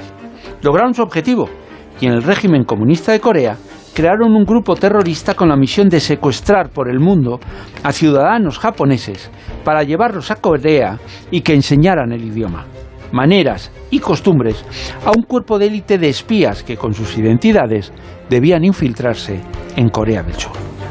En 1988, Thorpe consiguió romper su secuestro y entregar una carta para su, su hermana a unos turistas polacos, uno de los pocos países cuyos ciudadanos podían entrar en ese momento en Corea del Norte. Estos la enviaron cuando regresaron a su país. En ella le daba cuenta de que estaba bien y le mandaba una foto suya, de su mujer, también secuestrada, y del hijo que ambos habían tenido. El único dato que aportaba era que vivían en Pyongyang, la capital. Las investigaciones posteriores de las autoridades japonesas provocaron las represalias coreanas. La pareja perdió la vida en noviembre de 1988. Según la versión oficial, se incendió su casa y, pe- y perecieron asfixiados. Según otras versiones, fueron gaseados por dar pistas de la operación montada. Como ellos, al menos 11 ciudadanos japoneses, aunque el número podría llegar a 70, pasaron por el mismo calvario de un secuestro que les aportó definitivamente, les apartó de su vida y su familia. En el año 2002 se reunieron en Corea el presidente Kim Jong y su homólogo japonés Koizumi en un acercamiento histórico que se produjo tras aceptar el dictador coreano dar información sobre el secuestro de japoneses para formar a sus espías. Kim Jong reconoció los secuestros llevados a cabo entre 1977 y 1983, limitando su efecto a 11 ciudadanos y asegurado que solo quedaban cuatro vivos. Eso sí, negó su propia implicación y aseguró que los responsables de la acción habían sido castigados. ¿Alguien se lo cree? Yo no. Fernando Rueda, hasta la semana que viene. Gracias. Un, un abrazo, chao. La Rosa de los Vientos con Bruno Cardeñosa. Turn it up so I can feel it. Turn it up so I can be near Más eh, pistas, eh, más datos eh, para conocer, conocer al personaje oculto de esta noche. Bueno, recordamos que estamos eh, pues con uno de los personajes secundarios del mundo de Tintín, que se le conoce por su apellido hasta que, pasados muchos años, ya por fin se desveló su nombre de pila. Y aquí va la segunda pista. ¿Quién puede ser si es muy sarcástico hablando y tiene un carácter bastante explosivo? He sido muy buena ¿eh? de- de- diciendo esta pista. ¿Será el profesor Tornasol? ¿Serán los inspectores Hernández y Fernández o será el capitán Haddock? Carabutjan. ¡Carabutjan! ¿Les dice algo ese nombre? ¡Oh, me cachis! ¡Es extraordinario! ¿El qué? Están de oferta los bombines a mitad de precio. Por favor, Hernández. Ahora no es el momento. ¡Oh, me cachis! ¿Qué ocurre? ¿Los bastones también? ¿Van ustedes a hacerse cargo de esta prueba? Por supuesto. No tema, Tintín. Las pruebas están a salvo con nosotros. Hernández, ¿dónde estás? Eh, Fíjate. Aquí, ya estoy abajo. Te estoy esperando. Si llegan a ser estos los que se ponen a investigar lo que está contando Fernando, vamos, todavía estamos esperando. Bueno, pues ya sabéis que podéis participar en Twitter con almohadilla Rosavientos. Decidnos a vuestro parecer si es el profesor Tornasol, si son los inspectores Hernández y Fernández o el capitán Haddock. Y ya sabéis que está en juego una novela estupenda de nuestra querida compañera Laura Falcó Lara. Así que nada, mucha suerte y a participar. 2 y 12, continuamos en la Rosa de los Vientos. Vamos a no poner límites, a no poner coto a lo que va a ocurrir, porque vamos a hablar esta noche ahora, lo vamos a hacer ahora mismo, de anomalías. ¿Dónde? En el hecho de muerte.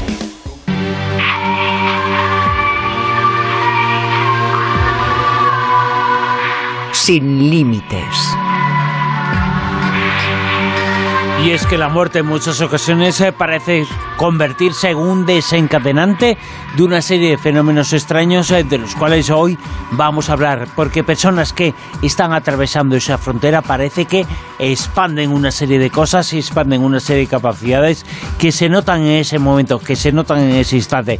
Y sobre esos eh, fenómenos extraños, sobre esas anomalías en el hecho de muerte, hablamos esta noche. Y lo hacemos en Sin Límites con Miguel Pedrero. Miguel, muy buenas, ¿qué tal? ¿Qué tal? Muy buenas, Bruno. Hola, Silvia. Hola, ¿qué tal, Miguel? Parece que esa, esa frontera, ese momento, ese paso abre una serie de puertas a los fenómenos extraños. Sí, y es cierto que en la última década se han hecho bastantes estudios científicos y académicos sobre toda una serie de anomalías que rodean ese, digamos, proceso de tránsito, ese proceso de, muerte. Hay, hay, como digo, toda una serie de, de sucesos y de circunstancias vinculados a, a, esta circunstancia de, de, la muerte que se ha dado en llamar anomalías o fenómenos del lecho de muerte. Por ejemplo, una de las más habituales es el contacto con familiares fallecidos por parte del paciente, por parte del enfermo. Es habitual que el enfermo diga, ah, estoy viendo a mi marido fallecido o a mi padre, y en muchas ocasiones incluso comentan que los vienen a buscar directamente y eso quiere decir que pronto van a fallecer. Incluso en algunas ocasiones, si hay datos recopilados en este sentido y casos, eh, esos pacientes no saben que esas personas que se les presentan han fallecido. Pues se trata de un hermano que, por ejemplo, ha fallecido hace dos o tres semanas y que la familia por su situación le ha ocultado al paciente esa circunstancia, ¿no? Y sin embargo ellos dicen, no, no, es mi hermano que me viene a, a buscar. Otro, otro fenómeno también muy vinculado a, a, esto del hecho de muerte, son las premoniciones o avisos a familiares de ese paciente, ¿no? como si algo, alguna circunstancia anómala les avisara de la próxima muerte de su amigo o de su familiar. La salida o el desprendimiento supuestamente del alma, de la conciencia, del espíritu del cuerpo es otra circunstancia. Hay mucha gente que trabaja con estos pacientes eh, terminales en proceso de tránsito que relatan episodios, por ejemplo, cuando el, el, paciente fallece, se ven neblinas, humos, luces que parecen salir de su cuerpo. Los famosos eh, 21 gramos, ¿no? 21 o 27, no me acuerdo la cifra. Bueno, no, no tanto eso como... como... Eh, es una leyenda sí. urbana, pero es um, un poco lo que se dice, ¿no? Que el cuerpo humano pierde algo de peso en el momento de la muerte y que se supone que es el peso del alma. Sí, exacto, exacto. Hay toda una serie de circunstancias. ¿eh? Cuando se produce esa muerte, pues hay incluso recogidos bastantes casos de fenómenos físicos. Un cuadro que se cae, un reloj que se para, eh, unas puertas que se cierran y luego esa circunstancia que os acabo de comentar ahora, que se observa como del cuerpo de ese paciente parte algún tipo de elemento, como si se estuviera desprendiendo el alma o el espíritu del cuerpo de ese paciente en el momento de la muerte. Luego está la circunstancia de las despedidas, cuando aparentemente ese, esa persona que, que, está en proceso de fallecer se presenta ante un familiar o un amigo o alguien conocido que no sabe que está en esa situación y que se encuentra a una distancia, cierta distancia, en otra ciudad, en otro país, es como si se presentara para despedirse. ¿no? De todas formas, este tipo de, de fenomenología uh -huh. eh, suele llamar la atención a, a, doctores, a personas que conviven con estos sí. pacientes que están mm. en esta situación que tú comentas, mm, terminar en la mayoría, a veces a lo mejor incluso alguno posible, pues puede llegar a, a, a, recuperarse. Y yo no sé si es eh, algo que, que mm, siempre de alguna manera mm, le han seguido la pista, ya han estado investigando, o ahora eh, es como que, que, eh, tienen más libertad o, o, o se ven con, con más opciones para que no les señalen tanto a la hora de hacer estas mm. investigaciones y a la hora de, de realizar estos trabajos, porque es como que cada vez según es mi percepción, mm. veo que cada vez más doctores y más, más gente, pues eh, entre ellos hablan, eh, se relacionan, se, se cuentan los casos que han investigado, o sea que es, que es claro. algo como que se está haciendo más seguimiento.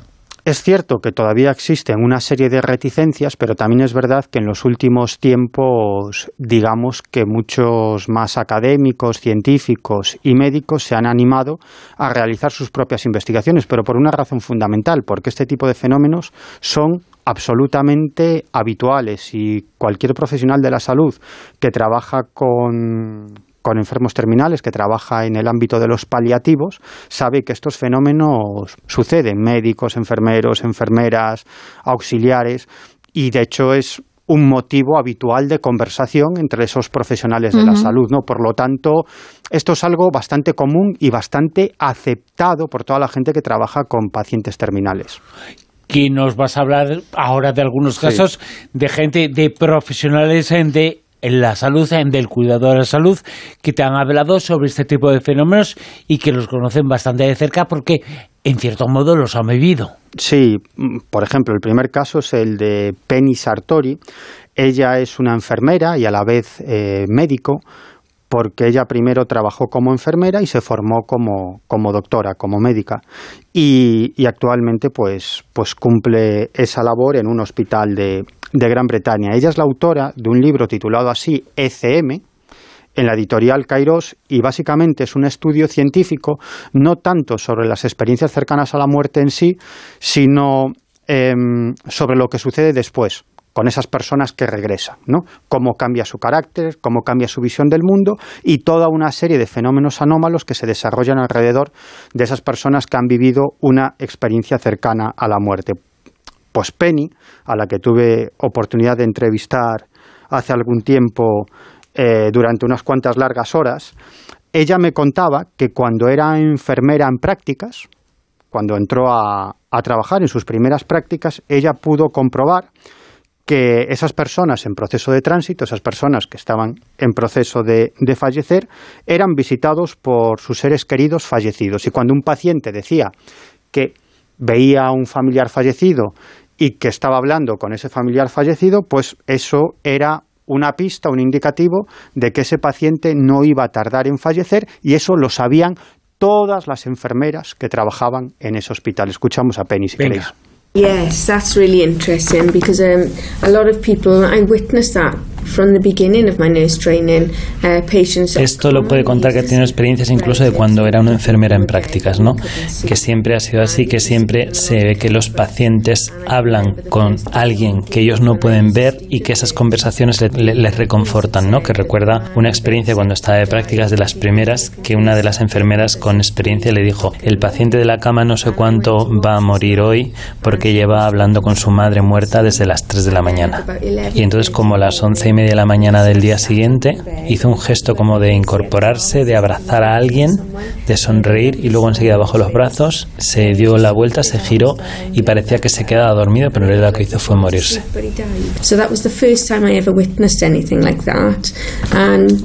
oh. Bueno, eso es lo que, lo que nos contaba Penny Sartori, pero aquí en España hay una, una, doctora que también ha trabajado con muchos pacientes en proceso de tránsito, es la doctora María Isabel Eraso. Ella fue durante bastante tiempo directora de la unidad del dolor del Sanatorio San Francisco de Asís y por supuesto, eh, por el puesto que ocupaba, ella tuvo la oportunidad de asistir a muchos eh, pacientes en proceso de tránsito y también se ha encontrado con muchos casos de este tipo, de pacientes que conversan con sus familiares e incluso llegan a acordar con sus familiares fallecidos que se presentan ante ellos, que solamente ven los pacientes, pero que son esos, esos pacientes los que de algún modo llegan a acordar con esos familiares fallecidos que los vienen a buscar, en qué momento van a fallecer, cuando sea más conveniente para todo el grupo, para ellos, para los pacientes, para los familiares vivos y para los familiares muertos. De todas formas, ese tipo de experiencias eh, efectivamente se producen, pero ¿hay alguna confirmación que nos haga pensar que no se trata de algún tipo de alucinación, sino que se trata de encuentros eh, con las personas reales, eh, con lo que sea, dan algún tipo de breva, algún tipo de evidencia de que son auténticos? Hay algún caso en ese sentido, hay algunos casos muy interesantes que si quieres comentaré, comentaré luego, pero en realidad en estos casos normalmente los profesionales de, de, la salud que rodean a estos pacientes no observan absolutamente nada, simplemente es el testimonio de esa persona que está en un proceso de, de tránsito, algunos dicen que es, puede ser por efectos de, de, los medicamentos, eso no es verdad, al menos en algunos casos que se han estudiado, porque verdaderamente se han estudiado casos de este tipo y desde luego ningún medicamento que estuvieran tomando esos pacientes provocaba alucinaciones ni, ni, ni pérdida de, de, capacidad cognitiva de, de, ningún modo. Otra cuestión es que pueda ser una una situación psicológica, ¿no? Que ante el proceso de... Un efecto del cerebro, que sí, a lo mejor tenga ese comportamiento. Pero no deja de llamar la atención que cuando aparecen esos familiares o cuando el paciente dice que esos familiares están apareciendo, incluso está conversando con ellos o incluso directamente pacta el momento de su muerte con esos familiares fallecidos que vienen a buscar su alma o su espíritu, pues es cuestión de horas que fallezcan. Y esto todos los profesionales de la salud que trabajan en paliativos lo saben, eh, tal como nos comentaba la doctora María Isabel Eraso, que si La queréis escuchamos, lo escuchamos. venga. Yo aconsejo a los familiares que los escuchen. Pues pueden hablar desde, desde decirme, por ejemplo, una viejita que tenía 90 años y estaba ciega y hecha un guiñapito así, de decirme, dile a mi hija que está en la cocina y que me está haciendo un zumo, que no me lo haga, que cuando termine ya me he muerto. Ya no voy a estar aquí. Desde decirte eso hasta decirte, mira, es que, claro, yo estoy viendo a mi marido eh, y me quiero ir con él. Y decir, vale, pues vamos a decir a tus hijos que te den permiso para marcharte y te vas con él. Pero también ven lo que está en su pensamiento. Si su pensamiento es sano y es bueno y han hecho las cosas bien, pues van a ver cosas maravillosas. Pues su madre que viene a buscarlas, van a ver luz, van a...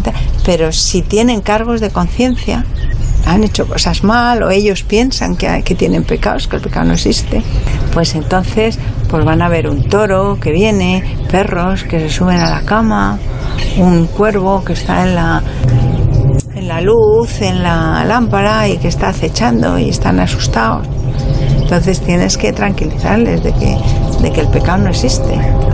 En cierto modo, lo que está, te, te está contando esta doctora son una serie de evidencias, bueno, no son pruebas en definitivas, No. eh, pero sí que saben y que hay una serie de informaciones que no se podían haber sabido que les dan desde el más allá quien sea al paciente que va a fallecer. Por ejemplo, que su hermana estaba en el otro sitio, solamente lo sabía el fallecido. Claro, es que hay otra serie de casos muy interesantes, como se expliqué al principio, en los cuales el paciente observa a una persona que no sabe él que ha fallecido. Es decir, un hermano, un familiar, que es habitual que algunos de estos pacientes están en ese proceso en paliativos durante semanas o incluso durante meses, y si se le muere un hermano o alguien cercano, pues la familia lo que trata es de ocultárselo para que no le para, afecte Claro, para que, que no le deje peor. para que no le afecte más todavía, ¿no? Y, y hay bastantes casos en los cuales se presentan familiares que han fallecido, pero que el paciente no sabía que habían fallecido. Por ejemplo, la doctora Elizabeth Kubler-Ross, que es, es muy conocida por investigar Sí, sí. Este, este tipo de casos. Lo que poca gente sabe es que la doctora Elizabeth Kubler-Ross, ella, ella era médico psiquiatra y, y ella era, mm, vamos, toda em, una figura en el campo de los cuidados paliativos. Ella fue la que hizo que cambiara para siempre esa visión de la muerte como algo horrible, terrorífico, ¿no? Hasta no hace tantas décadas, mm, no hace tantos años, los pacientes morían ocultándole su situación, en soledad, sin contacto con su familia, era como algo que había que evitar, ¿no? Y, y Elizabeth Kubler-Ross cambió para siempre esta perspectiva y ella, mm, digamos que creó o puso en marcha una nueva ciencia de los paliativos, en la cual los pacientes morían siendo conscientes de que estaban falleciendo y rodeados por su familia y aceptando todos la situación, incluso cerrando heridas que estuvieran abiertas para que esa persona se Que fuera tranquila. Claro, se pudiera ir perfectamente tra- tranquila, pero fíjate que, claro, Elizabeth Kubler-Ross trabajaba con mucha gente en ese proceso de tránsito, en proceso de paliativos, y claro, empezó a, enterarse de este tipo de cuestiones, porque vivía el día a día con estos pacientes, y los pacientes le contaban, no, no, estoy viendo a mi madre, tal, me está diciendo esto, mm, ella se encuentra con estos casos de pacientes que ven a familiares que han fallecido y ellos no saben que han fallecido, entonces empezó a escribir sobre esto. Y fue objeto de ataques brutales, absolutamente brutales por sus compañeros, que incluso llegaron a firmar para retirarle eh, varios, eh, varios honoris causa que ella tenía. Ella tenía 20 28 doctorados honoris causa por diferentes universidades. Incluso le quisieron, le quisieron retirar algunas de ellas y la acusaron de inestabilidad mental, entre otras cosas, ¿no? Precisamente porque ella estaba contando esto y decía, no, no, si esto es absolutamente habitual, ¿no? Y Kubler-Ross cuenta un, un caso que es terrible, es de ella en un momento de su vida ya se especializó en trabajar con niños que estaban en ese proceso de tránsito, en paliativos, que estaban a, punto de fallecer o en proceso de, de fallecer y sin ningún tipo de, de cura. Y él, eh, eh, ella estaba acompañando a un niño de unos siete años que que estaba en ese proceso de, de tránsito en el hospital y se dirigían al hospital su madre y su hermano, eh, bueno, para estar junto, junto al niño en sus últimos momentos, ¿no? Y, lo que pasa es que se acelera ese proceso de, de muerte y el niño muere antes de que lleguen sus familiares, de que llegue su madre y su hermano a, a estar con él. Y el niño dice algo muy curioso, dice que, que ve una luz muy bonita y que en esa luz está mamá y Pedro esperándolo. La madre y Pedro, que era el hermano. No, no tenía ningún sentido porque ellos estaban viajando hacia el hospital. ¿no?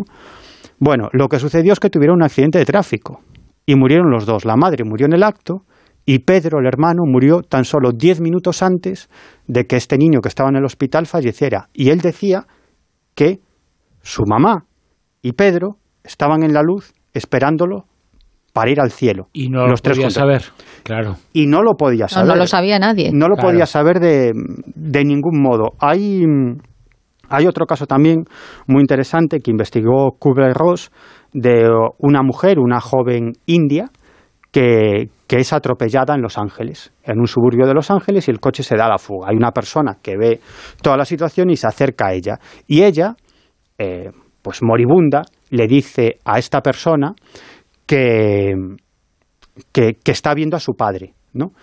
Y le dice dónde vive su madre, que vive en una reserva india, y le pide a esta persona que visite a su madre y le diga que no se preocupe por nada, porque él, ella está viendo a papá, que papá, su padre, la está esperando para cruzar al otro lado. Esto le está diciendo la moribunda, ¿no?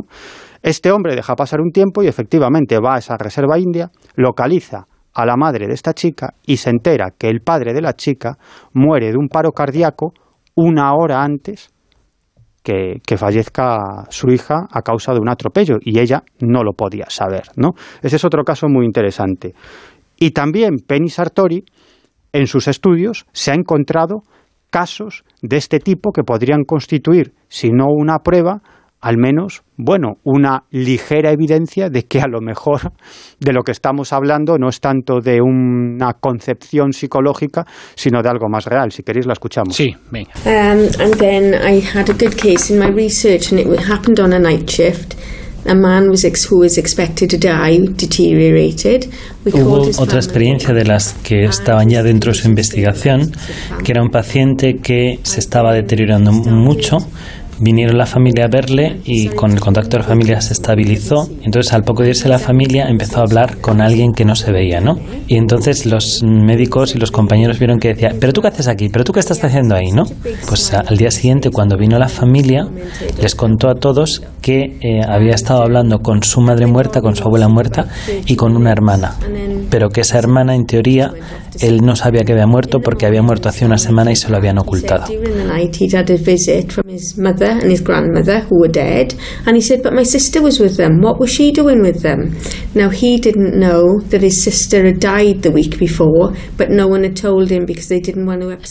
Se han dado casos como est- este que estaba diciendo que un poco eh, pues suma a lo que estabas comentando tú, pero que el- la persona que está terminal y que está intuyendo que, la cosa está ya fatal, que esté viendo a ese familiar o ese encuentro y a la vez llegue un familiar vivo y se lo comunique, que esté como co- compartiendo a la vez las dos conversaciones? Mm, no, no tanto eso, pero sí es cierto que hay un fenómeno que se llama experiencias de muerte compartidas, ¿no?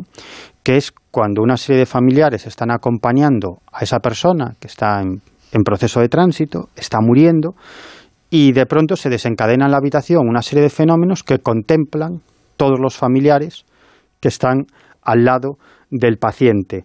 Em, por ejemplo, em, hay un caso de este tipo que, que investigó en su momento Raymond Moody, era de una mujer que estaba acompañando a su marido en el proceso de, de su fallecimiento y en un momento determinado pues el marido fallece, deja de respirar y esta mujer dice que siente como si una carga eléctrica recorriera todo su cuerpo y a partir de ahí observa delante de ella una serie de imágenes, ¿no? Imágenes de la vida de su marido, ¿no? Que es una característica típica y tópica de las experiencias cercanas a la muerte, que es el repaso a la propia vida. ¿no? En este caso, era la mujer la que estaba observando el repaso a la propia vida del marido, con algunas escenas censuradas que no podía ver y con otras de su juventud que ella no conocía, como a su marido cuando era joven saliendo con otras chicas. ¿no? De hecho, esta mujer se quedó con la cara de dos. ¿No? Ella sabía en qué instituto había estudiado el marido y se tomó la molestia de visitar ese instituto y de pedir las orlas de ese curso. ¿no? Y allí encontró los dos rostros de esas dos chicas que habían salido con su marido cuando era joven y que ella no conocía de nada. Y cuando las vio dijo, estas son las, las mujeres que se presentaron, que se presentaron ante, ante mí. Y de hecho, Penny Sartori, la doctora Penny Sartori, también se ha encontrado con testimonios de este tipo, de personas que estaban acompañando a sus familiares y que efectivamente fueron testigos de una serie de fenómenos anómalos. Si queréis, escuchamos a Penny. Dice que no tiene ninguna experiencia directa en el hospital, pero sí que tuvo una experiencia en la universidad porque hubo una familia que llamó para contarle el caso porque no entendían lo que había pasado. Entonces era una mujer que se estaba muriendo y el marido sostenía una mano, el hijo sostenía otra mano y la hija eh, tenía la mano en la frente, en la cabecera de la cama, ¿no? Y en un momento la, la hija dijo, mira, mamá está yendo por un camino. Y que como en ese momento, como que la habitación se llenó de luz, la madre empezó a andar por un camino y el padre la acompañó, la iba acompañando. Y en un momento la mujer le dijo, te tienes que quedar aquí porque tengo que seguir sola. Y siguió andando y se encontró como una especie de hombre que tiene los brazos abiertos en señal de bienvenida y más gente que había detrás. Y cuando alcanzó el punto donde estaba el hombre, se abrazaron y en ese momento todo se todo desapareció, todo se disolvió, ¿no? Y dice que cuando volvió se dio cuenta que tenía la mano de la mujer y que la mujer había muerto. Y que en ese momento se dieron cuenta o pensaron que eran unos insensibles, porque en el que supone que era el momento más triste de su vida, en realidad estaban todos con una sonrisa, pero que se habían dado cuenta de, de lo que estaba pasando, ¿no? Y que su experiencia en este caso era que habían visto dónde iba ella. The any of it. But he felt quite happy. Miguel, eh, eh, hemos escuchado a esta doctora, insistimos eh, y repetimos que en contacto directo, y ya he estado en contacto directo con personas que han pasado eso. Sí que es eh, cierto que en el momento del tránsito hay muchas eh, personas desde fuera que dicen y que relatan y que cuentan algún tipo de experiencia extraña, que cuentan que aparecieron luces en la habitación, que un humo extraño salió del cuerpo de la víctima. Eh, ¿Qué hay de cierto en estos casos? Eh, porque sabemos eh, qué es lo que pueden significar, pero no sabemos si es eh, mito, es leyenda o son casos reales. No, no, hay muchos casos de este tipo. Mm, De hecho, si queréis, mm, en otra ocasión os, trai- os traigo al- algunos testimonios en este sentido, aquí, que he recopilado en España, de personas que están acompañando a, a un paciente que Ahí lo viven. Sí, sí, sí. Y, y ellos ven en el, en, el, en el momento que fallece esa persona. Algo se desprende. Algo, algo se, desprende, se desprende del cuerpo de esta persona. Una neblina, una luminosidad. En muchas ocasiones es como una niebla gris. Que, que desaparece en el techo. De esto me he encontrado varios casos. ¿no? Incluso hay, hay un caso muy interesante que recopiló el doctor Peter, eh, Peter Fenwick. Peter Fenwick es el máximo especialista en esto de lo que estamos hablando hoy en día, en anomalías en el lecho de muerte. ¿no? Es un neuro, neuropsiquiatra y neurofisiólogo. ¿no? Y es un caso de una mujer que está visitando a su abuela de 83 años que está muy enferma, en una casa en donde la están cuidando varios familiares. ¿no? Total, que ella se despide y se queda hablando con sus familiares en el porche de la casa. Y ella observa cómo de la zona en la que se encuentra la habitación de su abuela sale un humo negro, pero muy extraño, como haciendo unas formas muy raras, ¿no? que va ascendiendo hacia el cielo, pero eso lo ve ella sola. Bueno, no le echa más cuenta, regresa a casa y en cuanto llega a su casa le llaman sus familiares que la abuela acaba de fallecer, ¿no? Es como si estuviera viendo algo, algo que se desprende del cuerpo de, de su abuela y se dirige, que esto es muy arquetípico, muy cultural, Hacia hacia, arriba. el cielo. Sí. Y luego además hay una serie de casos en los cuales se relatan por parte de testigos externos caídas en de objetos, eh, relojes Sí. que se ponen en marcha o que se paran. Es eh, como si alrededor algo pasara en el espacio y tiempo que se bueno, va por otra dirección. Sí, bueno, hay casos de este tipo muy espectaculares. Por ejemplo, uno de los que recopiló Peter Fenwick es muy interesante. Es un, el, testigo se llama David y, él estaba con su padre en el hospital. Su padre estaba muy enfermo y su padre fallece a las tres y cuarto de la madrugada. Entonces él espera unas horas, toma su automóvil y se dirige a casa de su tío, el hermano de su padre, que se llevaban muy bien para darle la noticia y que lo acompañara. Y cuando a primera hora de la mañana, unas horas después del fallecimiento de su padre, llega a casa de su tío y llama, este ya estaba preparado y dispuesto porque sabía que lo iba a venir a buscar. No le dice, ya, ya sé a qué vienes, ya sé que ha fallecido mi hermano, tu padre, y que ha fallecido a las tres y cuarto. Dice, ¿cómo lo sabes? Y dice, mira, todos los relojes de la casa, dice, incluido el mío de pulsera, se han parado a las tres y cuarto Qué de la fuerte. mañana. Sin límites, eh, Miguel Pedrero, sin límites, hablando esta noche de fenómenos extraños eh, que tiene que ver con la muerte, con los fenómenos extraños en el hecho de muerte. Hay muchas más cosas eh, de las que vamos a hablar, pero hemos contado algunas de ellas aquí con Miguel. Gracias. Pues nada, vosotros, hasta la próxima. Adiós. En Onda Cero, La Rosa de los Vientos.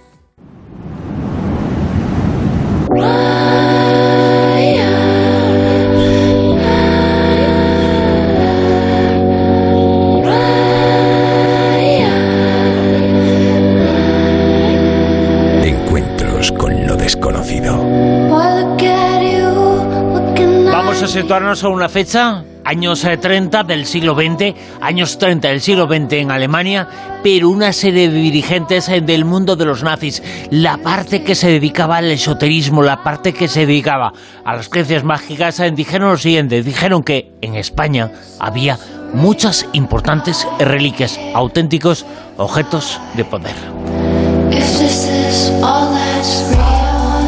Y desde entonces eh, los buscaron y organizaron expediciones eh, para eso, para intentar localizar esos objetos de poder, esas reliquias.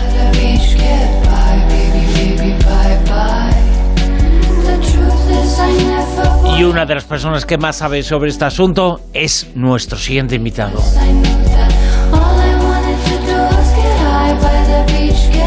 Es el investigador, el escritor Javier Martínez Pina. Javier, muy buenas, ¿qué tal? Muy buenas noches, Bruno. Encantado.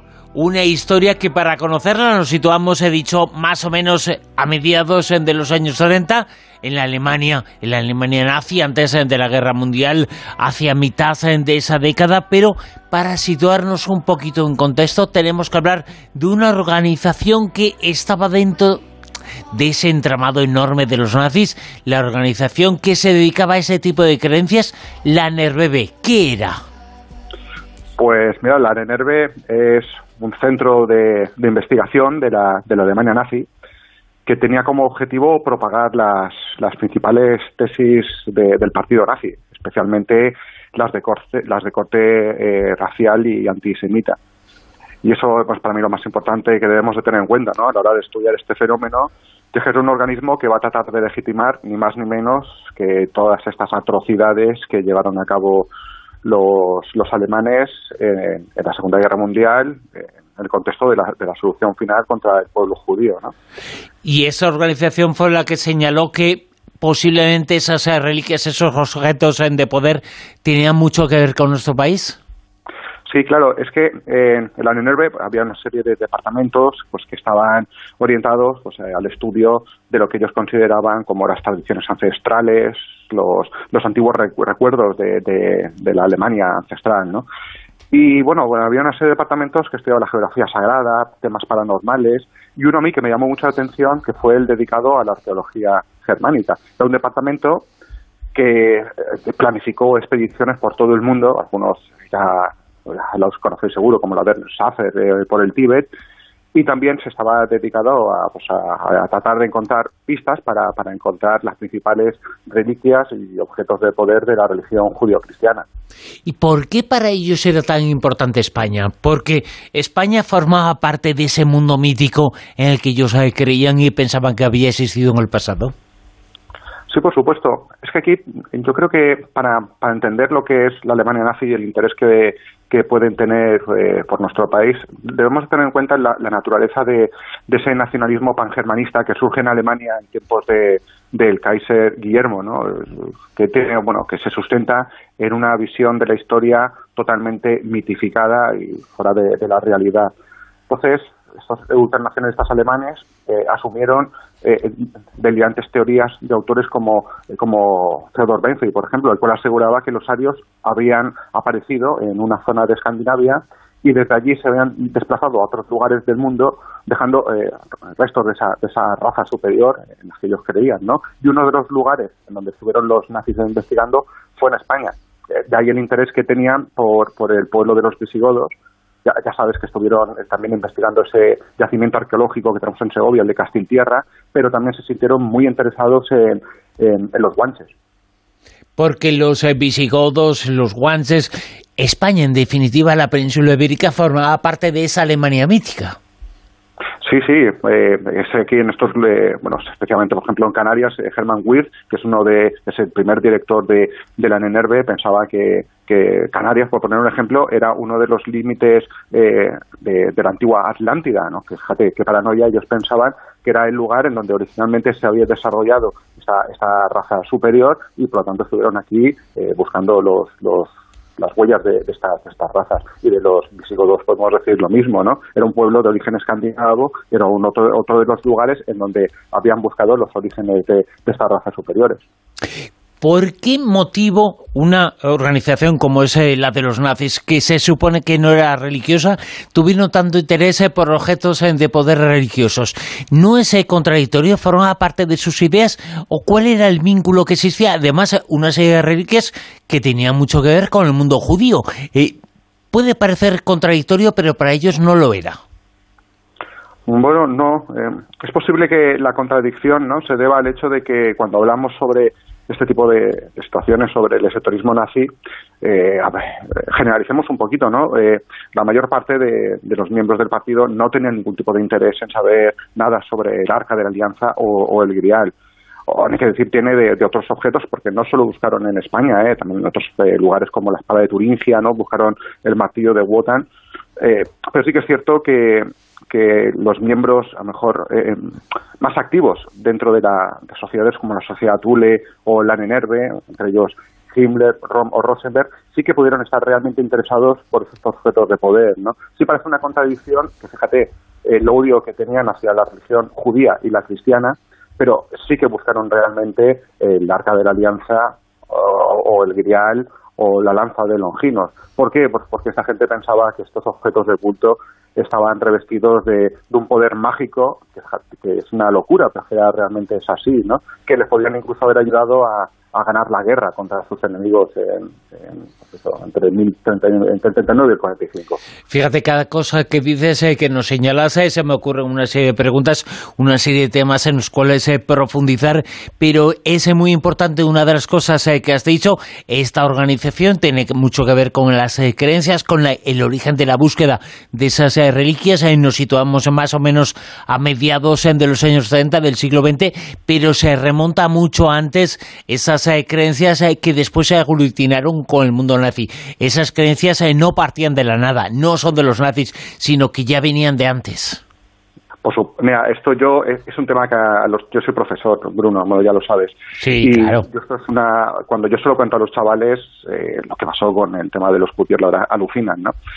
Pero yo les tengo que explicar que que, esta matanza, que este, que este genocidio contra, contra el pueblo judío no, no surge de la nada, ¿no? Es una cosa que se va eh, madurando con el paso del tiempo y especialmente desde el siglo XIX, en el que encontramos esos precursores de, del nazismo, pero que no solo eran autores eh, alemanes, también tenemos franceses e ingleses, y yo creo que son unas teorías que empiezan a desarrollarse para justificar el proceso imperialista que tiene Europa eh, pues a partir del siglo XIX, ¿no? Y aquí podemos ubicar autores como Stewart Chamberlain eh, o, otros autores franceses, ¿no? Eh, o, o te comentaba antes, o eh, Bonlis, o Bolierenfels, autores que realmente están haciendo hincapié en, en, esto que estamos comentando, ¿no? En la existencia de una, de una raza superior que conforme había ido pasando el tiempo se había ido degenerando por el contacto con las razas inferiores y te recuerdo que seguimos hablando del siglo XIX y ya proponían eh, la opción de esterilizar y exterminar a, esas razas inferiores para, para eh, mantener la pureza de, la raza aria. Eh, fíjate qué historias tan tremendas nos cuentan, pero explican y hay que explicar el origen de todo eso. todas esas creencias no partían de la nada. Había una base histórica que nos remontamos mucho tiempo atrás, pero explotaron y emergieron totalmente, ebulleron totalmente a mediados de los años 70 en la Segunda Guerra Mundial, unos poquitos años antes. reliquias eh, nos situamos en España. Buscaron, has mencionado, el Arca de la Alianza. ¿La buscaron también en nuestro país? Pues sí, y además en relación con una operación, la operación Trompetas de Jericó, eh, que esto es algo que está a mitad de camino entre, entre la historia y, la leyenda. Por supuesto, eh, algunos de los investigadores nazis asociados a los círculos esotéricos pues, de la Nenerve durante estos años de locura, pues sí que pudieron buscar referencias en el Antiguo Testamento para saber eh, algo más sobre lo que era el, Arca de la Alianza y el lugar en donde podría estar oculta. ¿no? El caso es que, leyendo esas antiguas tradiciones, también eh, eh, vieron una cierta relación con la ciudad de Toledo en, España. Porque los nazis sabían perfectamente que el arca solo obedecía al pueblo que siguiese las, las leyes de, de Yahvé.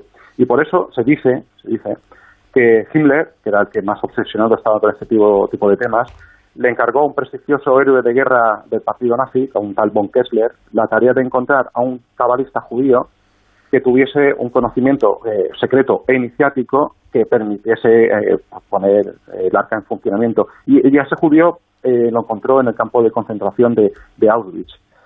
Es entonces cuando se suceden unos hechos que yo eh, personalmente no, no he podido comprobar, no, han sido documentados por ningún historiador, aunque hay algunos eh, autores, como Janira Ramila, que dicen que esta operación es cierta. ¿no? El caso es que para el cabalista judío, los nazis solo podían utilizar el arca si conocían el nombre secreto de Dios. Y aquí ya te imaginas que estamos uniendo el, tema del arca de la alianza con la mesa de Salomón, que según las tradiciones tendría ese nombre secreto, eh, ese nombre de Dios, que se llama semáforas, grabado sobre, sobre la propia mesa. Y, para ellos, eh, para ellos, ¿por qué era tan importante en toda esta historia, en todas esas eh, creencias, una ciudad como Toledo?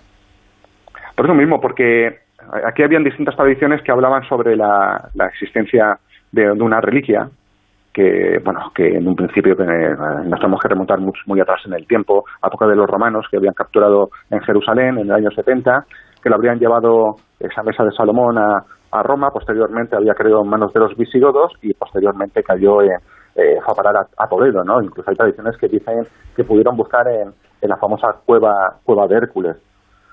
Pero cuando estaban según esta, esta, esta hipótesis de la, de la operación Trompetas de Jericó eh, había también una especie de, almirante nazi, que era Wilhelm Caneris, que mientras estaban estudiando en Toledo también eh, pudo encontrar en el Museo Arqueológico Nacional de Madrid unas extrañas piezas que habían sido traídas desde Egipto a España, eh, al bordo de una fragata, la de Piles, y esas piezas le indicaron que el siguiente paso para buscar el Arca de la Alianza tendría que ser en Egipto y buscaron, eh, bueno, pues eh, en toda esa búsqueda aparece la figura de España, parece que lo has mencionado, la figura, el lugar de la cueva de Hércules, ¿eh? ¿qué es? La cueva de Hércules es un, un lugar que está, bueno, está en, el centro de Toledo, es un, un, enclave de, origen en romano, pero que está en este lugar se han desarrollado distintas tradiciones pues, a lo largo de la historia que parecen indicar que, fue en este lugar donde los visigodos, cuando, cuando se produce la conquista del 711, pudieron haber, encontrado, eh, pudieron haber, ocultado la, mesa de Salomón. Lo que pasa es que, debido a, la conquista de, la península ibérica por Tariq y Muza, pues esa mesa pues, habría sido evacuada de, la cueva de Hércules y escondida, según la crónica famosa de Al-Makari, en, la, ciudad de la Mesa, ¿no? que ha sido largamente buscada por, por la gente que está eh, interesada en este tema de la Mesa de Salomón. La verdad es que hay una serie de cosas eh, muy relacionadas con este asunto y que nos eh, transmiten una idea, un pensamiento. Si tuviéramos que poner una fotografía de un hombre y hablamos de una persona, hablaríamos de Hitler cuando vino a España, teóricamente para preparar la visita de Hitler, su reunión con Franco, unos eh, tiempos después, unos meses después, esa reunión famosa de Endaya en el tren, pero parece que en esa visita preparatoria Himmler, el número dos del nazismo, investigó mucho ese asunto e incluso se conocen una serie de fotografías, una serie de evidencias de que estuvo en Montserrat, en el monasterio de Montserrat, buscando precisamente una de esas reliquias, buscando datos que le confirmaran lo que muchos creían, es que el Santo Grial se encontraba allí. Sí, eh, porque uno de los días que pasó en Madrid, él en Madrid estuvo el día 20 de octubre del 40, y el 22, y el día 22 sí que estuvo tanto en el Museo del Prado como en el, en el Arqueológico. Y ahí se hizo una, una foto enfrente de, de la Dama del Che. Yo tengo un amigo que dice que no es la auténtica, que fue, es, una es una copia que tenían en, en el, en el arqueológico. Bueno, es un amigo que trabaja, es el gestor jefe de la Alcudia del Che, o sea que algo sabe del tema. O sea que la podían haber escondido y darle el cambiazo por si acaso hacía algo este personaje, ¿no?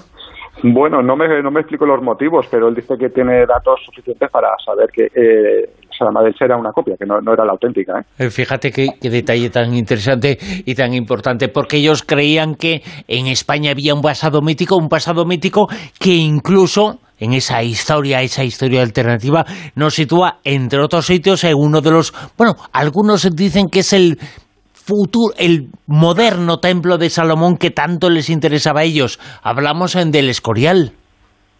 Sí, eh, el Escorial también estuvo. Y aparte, eso fue uno de los días buenos de, Hitler. Porque realmente eh, las cosas no le salió como en un principio él pensaba. Que prácticamente ninguno de los objetivos que tenía cuando llegó a España eh, lo cumplió. ¿no? Eh, él también, has comentado que él vino para preparar la, entrevista entre Franco y Hitler en Daya. Bueno, esa es la versión más eh, popular y más oficial. Evidentemente lo hizo también para eso, pero para muchas otras cosas, ¿no? Sí, también para cerrar un acuerdo de seguridad entre, pues, entre España y la Gestapo y también, eh, también quería eh, pedir permiso a España para eh, permitir que las tropas alemanes atravesasen el suelo español y atacar Inglaterra. Y tampoco, evidentemente, no le salió bien. ¿eh? Y aparte, los cuatro días que estuvo en España, eh, le llovió, le, tuvo bandas de música persiguiéndole todos los días, ¿no? Pero la verdad es que el día que fue al Escorial, el día, el día 21 de, octubre de, de, 1940, lo disfrutó porque pudo ver algunas de las dependencias más misteriosas del lugar y pues, especialmente la biblioteca. ¿eh? la biblioteca quedó fascinado por todos esos libros de carácter, ocultista esotérico ¿no? que se siguen escondiendo en, la, biblioteca de, del Escorial. En un reportaje que has escrito sobre este tema en la revista Año Cero, tú hablas y me parece muy interesante en esta recopilación de lugares, hablas en duro que no tiene que ver con la península, pero que tenía que ver mucho con las creencias de los nazis. Hablamos de uno de los sitios en los que pensaban que podían haber sucedido cosas extrañas. Nos situamos en Canarias, ¿no? En Canarias, supongo que te refieras al... Al barranco de Badajoz, claro. ¿no? Ah, sí, sí. Sí, esto es una, una historia que narra un, periodista canario, que es eh, David Heilen, que dice que después de la guerra hubo un, ciudadano alemán que, que llegó hasta, hasta la localidad tinerfeña de, de Weimar y desde allí fue hasta el barranco de, de Badajoz con un extraño mapa pues que tenía unas extrañas marcas pues para tratar de, averiguar un secreto que realmente no se conoce muy bien. Lo que pasa es que José Gregorio González, eh, colaborador de, La Rosa, ¿no? Eh, dice que no se debe desechar la posibilidad de que los nazis hubiesen buscado eh, en esta zona de, Canarias pues unos mundos subterráneos a los que ellos eran tan aficionados. No tenemos que que, olvidar que ellos querían en teorías eh, absurdas como la de la Tierra hueca, ¿no? O que eh, mucho tiempo antes eh, había eh, viajado incluso hasta el Tíbet para, para buscar a Garza y Zambala, ¿no? Esa, esos mundos subterráneos en donde también se decía que podían seguir existiendo una serie de, tesoros pertenecientes, pertenecientes a los antiguos caudillos guanches. La verdad es que todo esto forma parte de lo que podemos eh, calificar sin duda alguna de un auténtico delirio. Fue un delirio nazi que dio parte y que formó parte de las eh, creencias eh, de este grupo de exaltados que provocaron después, unos años después, lo que sabemos que pasó. Sí, yo para mí esa es la, lección que tenemos que, sacar de, todo esto que estamos hablando, porque realmente esta búsqueda de, objetos de poder no deja de ser, considerar conmigo, algo anecdótico. Lo que sí que tiene una, una lectura que creo que es eh, fundamental es entender lo que hemos comentado anteriormente, ¿no? que, este tipo de, teorías irracionales, esa, forma de, de, llevar, ese, ese, racismo, ese extremismo a la política tuvo como consecuencia la, la muerte de, pues de tantos millones de personas durante la Segunda Guerra Mundial. ¿no? Y eso es eh, lo que quedó, por desgracia, para la historia, pero esa es una historia que tiene mucho que ver con el mundo absolutamente delirante de creencias en el cual nuestro país, España, objetos de poder, reliquias, tenían mucho que ver y conoce sobre ese asunto muchísimo, ha sido nuestro invitado esta noche en La Rosa de los Vientos en estos encuentros con lo desconocido, Javier Martínez Pina. Javier, mil gracias eh, por ilustrarnos sobre un periodo de tiempo del cual, por mucho que hablemos, no vamos a ser capaces eh, de explicar qué es lo que pasó, pero por desgracia sabemos qué pasó, sabemos eh, lo que ocurrió y que esa historia no se vuelva a repetir. Por supuesto, eso es eh, lo más importante, ¿no? Eh, eso es lo más importante. Aprender de esto, ya te he comentado, soy profesor, esto es una cosa que les apasiona a los chavales y que lo conozcan pues para que no se vuelva a repetir. Ese es, eh, eso es lo fundamental, que no se vuelva a repetir uno de los periodos, uno de los momentos de la historia de la humanidad más desgraciados y tristes que existen. Javier Martínez Pina, mil gracias por estar con nosotros y por hablarnos de este asunto. Un abrazo. Un abrazo, muchas gracias.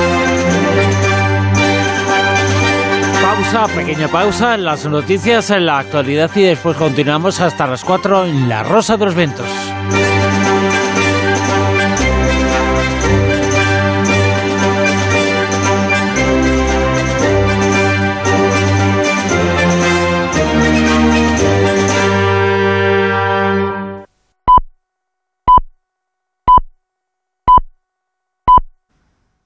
Son las 3, las 2 en Canarias.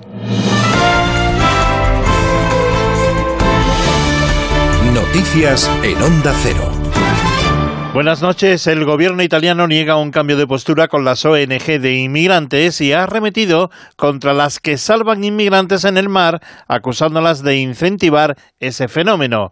Y ha negado haber suavizado su postura tras asignar rápidamente puerto a dos naves humanitarias a las que, en cambio, hace un mes sí bloqueó.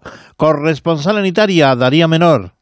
Hoy está previsto que desembarquen en Italia los más de 500 inmigrantes que llevan a bordo las naves humanitarias Humanity 1 y Geo Barents, fletada por Médicos Sin Fronteras. La primera lo hará en el puerto de Bari y la segunda en el de Salerno.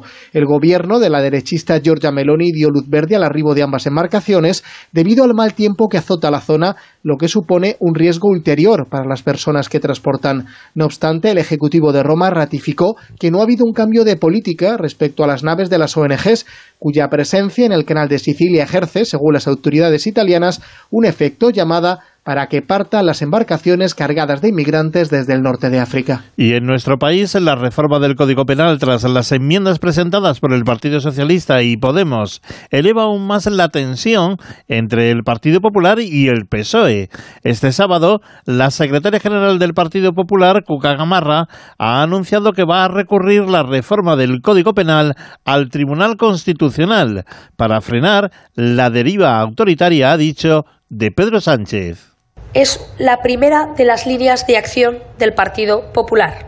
Y en este sentido les anuncio el primero de esos recursos, el recurso de amparo ante el Tribunal Constitucional que vamos a promover los diputados del Grupo Parlamentario Popular ante el atropello que se está produciendo en el Poder Legislativo por legislar de esta manera, por utilizar la proposición de ley y la vía de la enmienda para saltarse todos los controles de legalidad y además la búsqueda de cualquier tipo de consensos. Por su parte, la portavoz del Partido Socialista y ministra de Educación, Pilar Alegría, ha acusado al presidente del PP, a Alberto Núñez Feijóo, de practicar una política antisistema. Si verdaderamente el señor Feijó reconoce la separación de poderes, ¿por qué no respeta ni cumple las leyes que se, aprueban en el Congreso de los Diputados, en el Poder Legislativo? Esta actitud absolutamente antisistema no solo les coloca fuera de la Constitución española, sino lo que es más grave, es que quieren invalidar la soberanía de la ciudadanía de este país, que la ejercen, como digo, a través de sus votos y que luego es reflejada y refrendada en el Congreso de los Diputados. Y un apunte más, la Unión Europea ha logrado superar el veto de Hungría y ha aprobado una ayuda financiera para Ucrania. Corresponsal comunitario Jacobo de Regoyos. Este es el plan B que se habían prometido a sí mismos los 26 tras no poder llegar a un acuerdo a 27 debido al veto de Hungría, que hace así presión para intentar que no les desbloqueen sus fondos por no cumplir con el Estado de Derecho. 7.500 millones de euros de fondos de cohesión. Según ha detallado el Consejo, en un comunicado la solución consensuada confirma que el apoyo a Ucrania para el próximo año será de 18.000 millones de euros en el marco de un plan condicionado a reformas que incluirá préstamos con un periodo de cadencia de 10 años. El objetivo es garantizar un apoyo estable e inmediato a este país, a Ucrania, para que éste responda a sus necesidades de liquidez urgente y también la rehabilitación de infraestructuras críticas y el apoyo inicial hacia la reconstrucción en la posguerra con miras a apoyar la integración europea de este país. En la información deportiva ya conocemos los partidos de las semifinales del Mundial de Fútbol de Qatar. El martes se va a jugar el encuentro Croacia-Argentina y el miércoles Francia-Marruecos. Después de los partidos disputados este sábado, los dos últimos de los cuartos de final, cuyos resultados fueron los siguientes: Marruecos 1, Portugal 0 y Francia 2, Inglaterra 1. En la segunda división española se han jugado tres encuentros: Villarreal B 2, Tenerife 2, Andorra 1, Leganés 1 y Zaragoza 3, Huesca 0. Las noticias vuelven a la sintonía de Onda Cero cuando sean las 4, las 3 en Canarias. Pero recuerden que siempre tienen las noticias y las pueden consultar en nuestra página ondacero.es. Síguenos por internet en ondacero.es.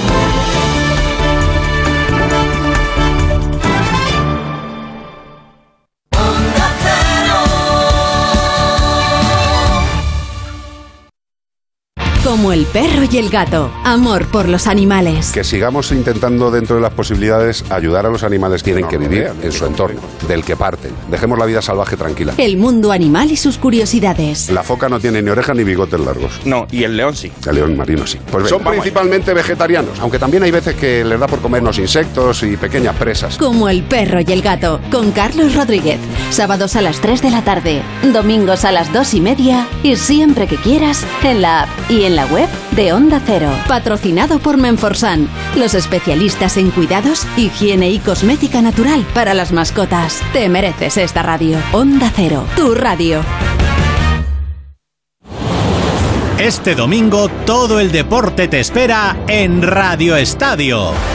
Desde las 4 de la tarde te contamos la última hora de las selecciones clasificadas para las semifinales del Mundial, con todos los goles que nos lleguen desde los estadios de segunda, la Liga ACB de baloncesto y toda la información del resto de acontecimientos deportivos. Este domingo desde las 4 vive el deporte en Radio Estadio con Edu García. Te mereces esta radio. Onda Cero, tu radio.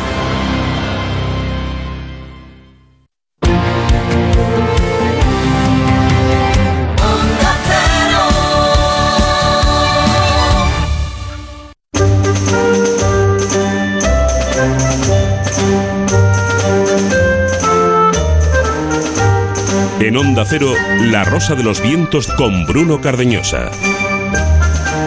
Nos quedan cincuenta y pico minutos eh, por delante en La Rosa de los Vientos. eh, vamos a estar hasta las 4 de la madrugada en una hora, por cierto, en la cual, eh, según el Estudio General de Medios, nos habéis hecho líderes en todo el país. Nadie escucha, nadie.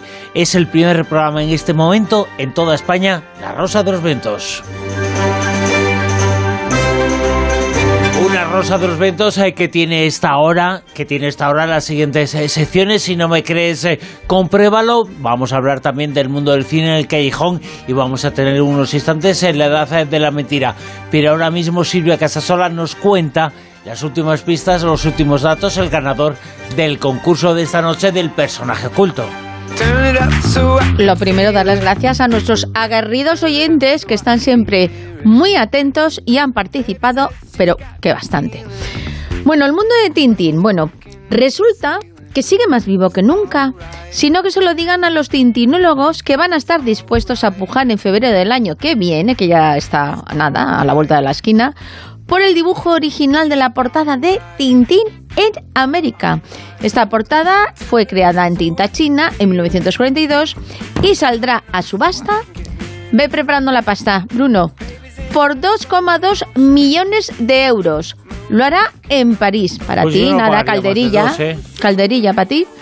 Aunque puede alcanzar, ¿eh? esto es por si le quieres dar tu más valor, hasta los 3,2 mi- millones de euros, según la última valoración. ¿eh? O sea que total, nada.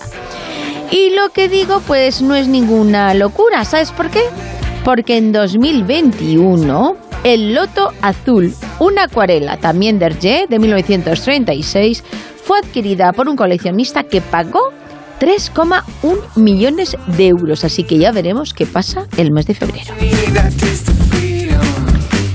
En cuanto a los personajes de la cosmología de Tintín, pues bueno, el profesor Tornasol es un inventor genial, es despistado y dicen que es sordo hasta rayar la ridiculez. Aparece por primera vez en 1944 con la publicación de El Tesoro de Ranjan el Rojo y será un personaje muy querido y seguido por todos los lectores. Inspectores Hernández y Fernández, uf, pues estos también tienen sus seguidores y simpatizantes, aunque son unos despistados tremendos. En francés, su nombre original era Dupont en Dupont. En español se cambió por algo pues más castellano. Hernández y Fernández. En latino no sé si se llaman igual, la verdad. Bueno, resulta que no son hermanos, aunque mm, así a simple vista lo parezcan. Se trata de dos agentes de la policía secreta idénticos en aspecto y vestimenta, cuya única diferencia es la forma del bigote. Uno por lo visto la tiene recto y el otro de otra manera. Bueno, su personalidad es muy despistada, poco lúcida y el resultado es de incompetencia total para resolver las misiones que se les asignan. Por tanto, ¿quién queda? El flemático capitán Haddock. Siempre hay gente dispuesta a llamarte fracasado, frustrado, estúpido, borracho, inútil. Pero nunca te lo digas a ti mismo. Envías una señal equivocada y eso es lo que la gente capta. ¿Lo entiendes? Si de veras te importa algo, lucha por ello. Si das con un muro, atraviésalo. Hay algo que necesitas saber sobre el fracaso, Tintín. Que no debes dejar que te venza. El capitán Haddock en inicio era un borrachín arruinado totalmente a la deriva hasta que conoce a Tintín y su vida empieza a cambiar. Se dio a conocer en el cangrejo de las pinzas de oro y poco a poco fue ganando protagonismo en las aventuras del reportero como el mejor amigo de Tintín. En su primera aparición era el capitán de navío Karabutjan, pasando posteriormente a ser un rico terrateniente tras encontrar pues el tesoro de Rajan el Rojo y convertirse en propietario del castillo de Mulinsar. Su nombre de pila que mencionábamos en una de las pistas, pues yo creo que la mayoría de la gente no lo sabe. Se llama Archibaldo, Archibald, Archibald Haddock. Bueno, y su personalidad y forma de hablar pues son muy características, lanza muchos exabruptos de ira, llamando a la gente troglodita, toplasma, parásito, bueno, y como le hemos escuchado antes. ¿Y quién es el ganador o ganadora de la noche que se lleva el libro de Laura Falcó La- Lara que se llama La maldición de la lanza sagrada?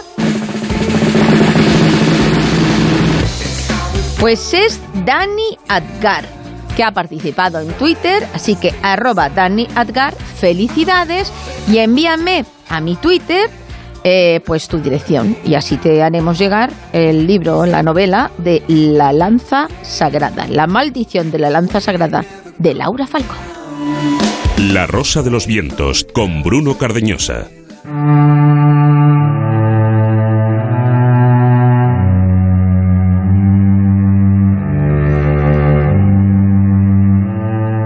Edad de la Mentira.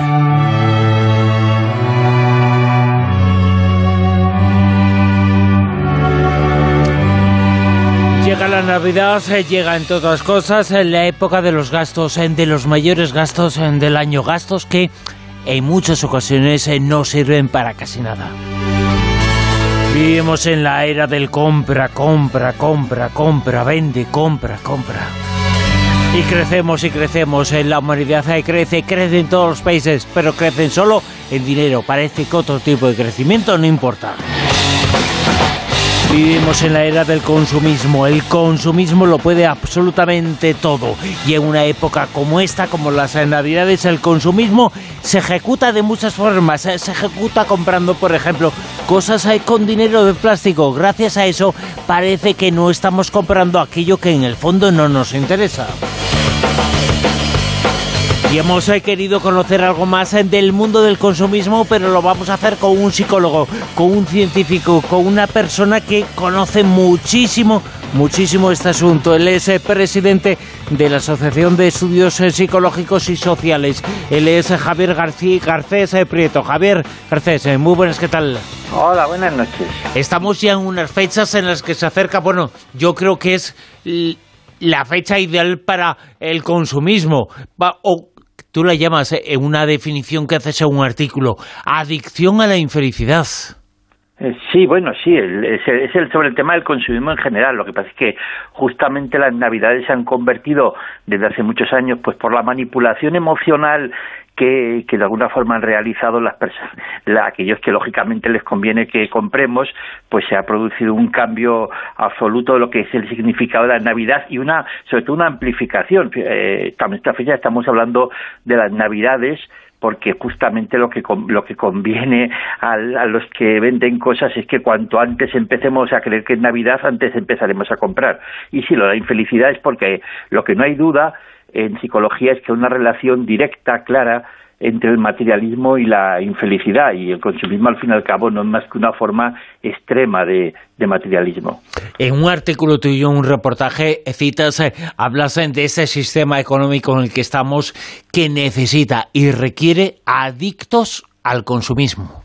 Sí, claro, lo que hace lo que hace falta al sistema económico le hace falta que consumamos cada día más. Hay que pensar que que cuando los psicólogos y los sociólogos pensaban en cómo iba a ser nuestra sociedad actual hace años, creían que, que, en este momento ya dejaríamos de, hacer tantas compras, eh, porque lo lógico es que pensaban, hombre, los seres humanos no van a tener cada día más cosas y seguir comprando.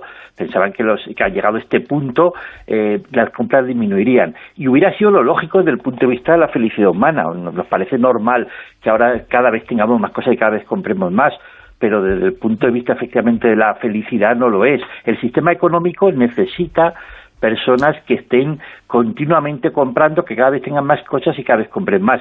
Pero nosotros, como seres humanos, el, el necesitar cada vez más cosas y comprar cada vez más cosas no nos hace felices, al contrario. Sobre todo nos hace compradores de lo que no necesitamos.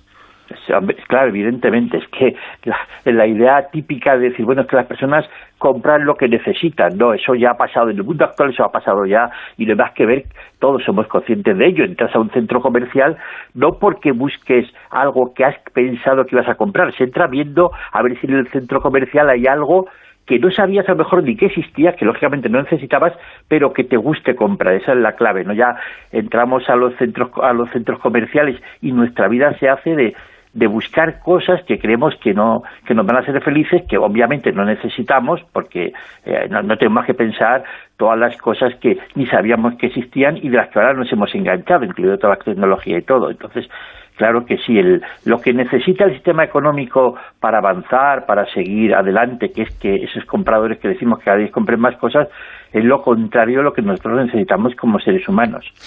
Como psicólogo que eres, ¿existen personas que puede decirse que son adictas a las compras? Sí, sí, bueno, nosotros hicimos un estudio muy amplio en Europa y además en todos los países del mundo se ha hecho y, se han resultados parecidos.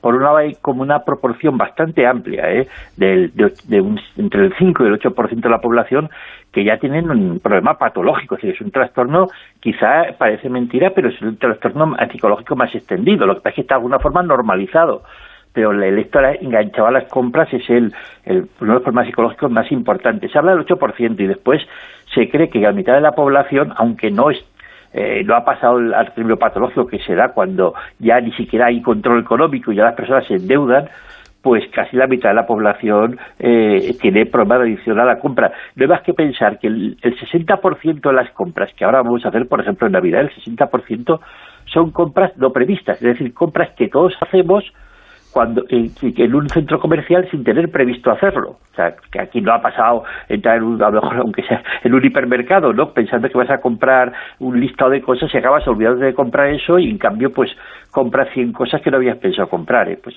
eso al fin y al cabo es, es una muestra de falta de autocontrol, de que todos somos eh, de alguna forma adictos a la compra. Fíjate, esto que dices a mí está recordando, la gente se hace mucho la pregunta, ¿por qué las tiendas de barrio de primera necesidad, las tiendas de antes, las tiendas clásicas están desapareciendo o han desaparecido en algunas ciudades y sin embargo aparecen y cada vez son más grandes y son mayores, son auténticas ciudades, templos, los centros comerciales. En las tiendas de antes, en las tiendas de barrio, entrábamos a comprar aquello que habíamos decidido antes que íbamos a comprar. ¿Y dónde comprábamos esto? En esta tienda que lo venden. Íbamos a la tienda no a ver, íbamos a comprar. Ahora nos eh, dicen y nos vamos a los sitios a comprar sin saber qué comprar y nos lo meten por los ojos. Esa es la gran diferencia entre hace 20, 30, 40 años y el día de hoy. Hombre, claro, es que lo has, lo has expresado muy bien, lo has expresado perfectamente. Imaginémonos que eso que estás comentando tú, que a un comerciante, lo de antes, de lo del mostrador, uno entraba sabiendo lo que iba a comprar. Y siempre pongo un ejemplo que tiene que ver con lo que acabas de decir. Si uno hace eso, eso hace 40 años y hubiera entrado a una tienda y hubiera al preguntarte el, dependiente que querías, hubiera dicho, no, no, no, no quiero nada, solo vengo a mirar te hubieran echado. Dice, aquí no se viene a mirar, aquí se viene a, a, comprar. en cambio, hoy en día entra uno en una tienda y dice, aquí no, a nada, a mirar, y, y te abren, te sonríen y dice, hombre, pues pase, que a eso es a lo que se viene a estas tiendas, a mirar, y ya una vez que entre ya comprará algo.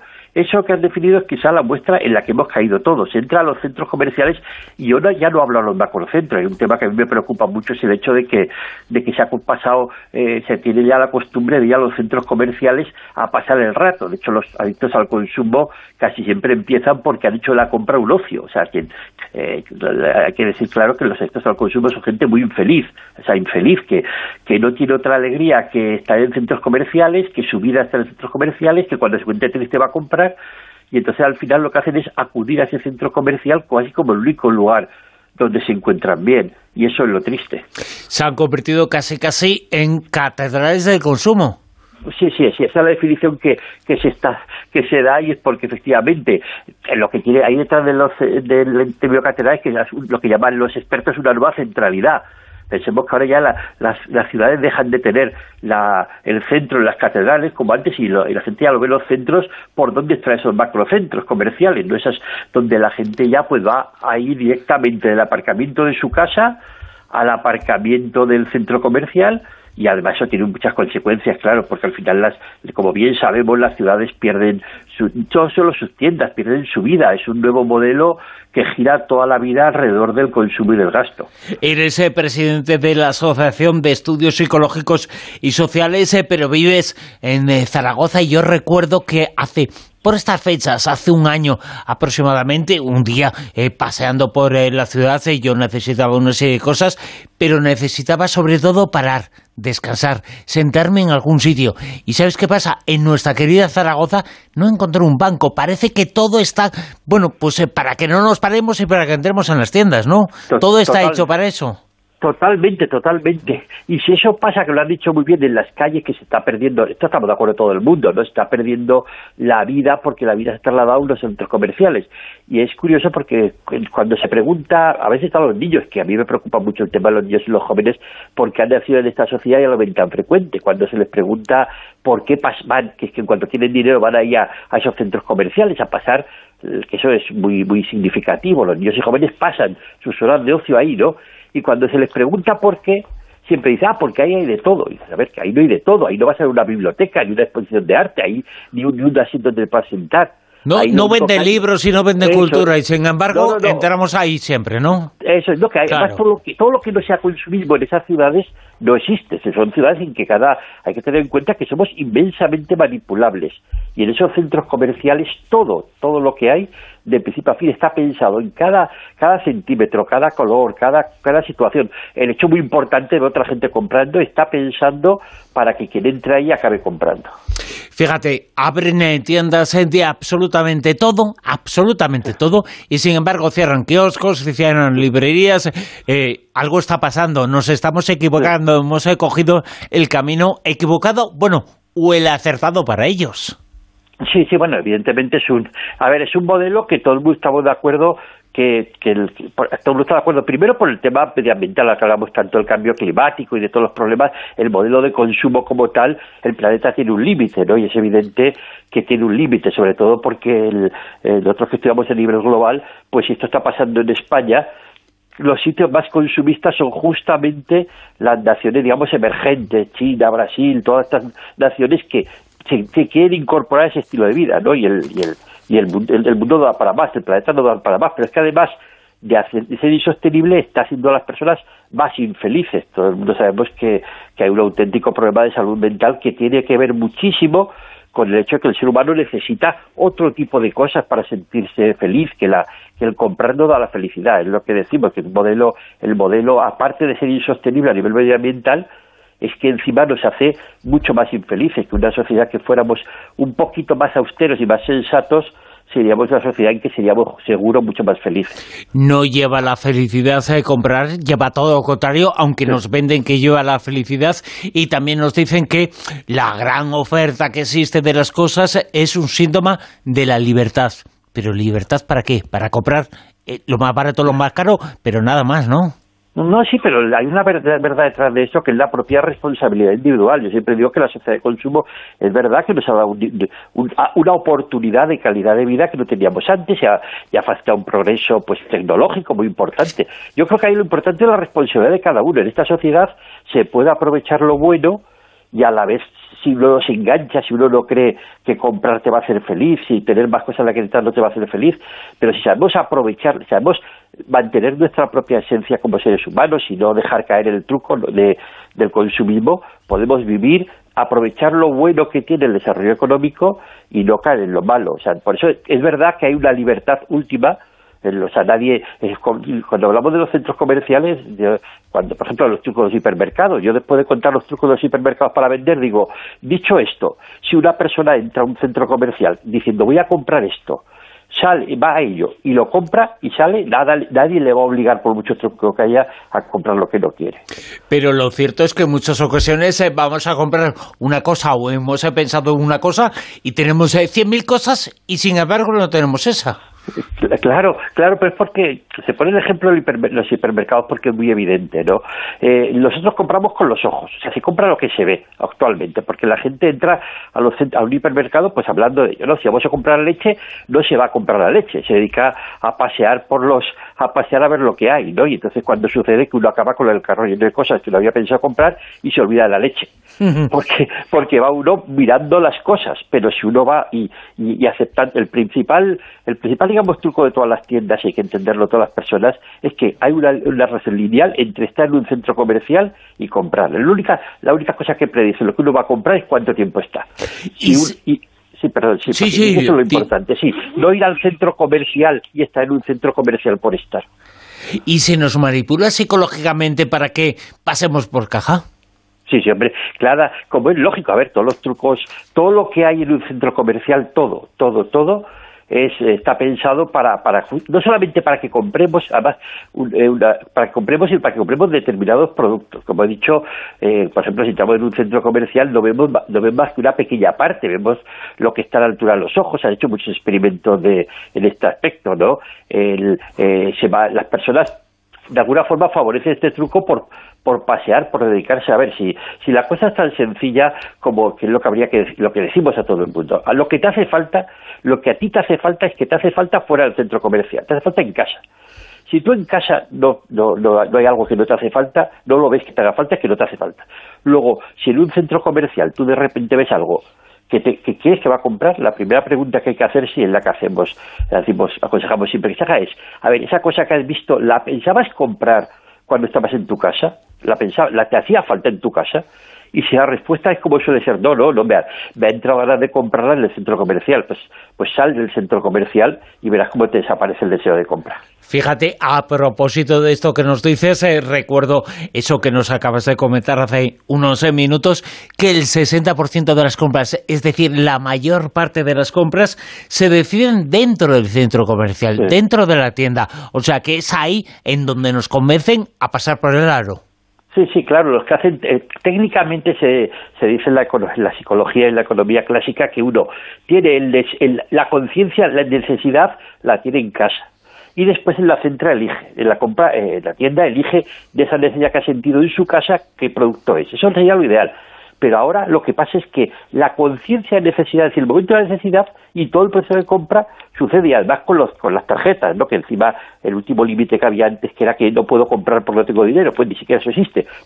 Hoy en día, no, el 60% no es que se decida en la tienda, es que hasta la necesidad el ha surgido la propia tienda. Es una, son compras que por eso después el consumidor se arrepiente tanto. Y ya cuando es una persona adicta a la compra es que sufren de ver que, se han, que han comprado cosas que no tienen que no tenían que haber comprado, que una vez comprado se arrepienten de haber comprado y que muchas veces, yo conozco muchísimos casos a lo largo de todos estos años de personas muy arruinadas, muy arruinadas y muy tristes porque no pueden aguantar su, su impulso de compra.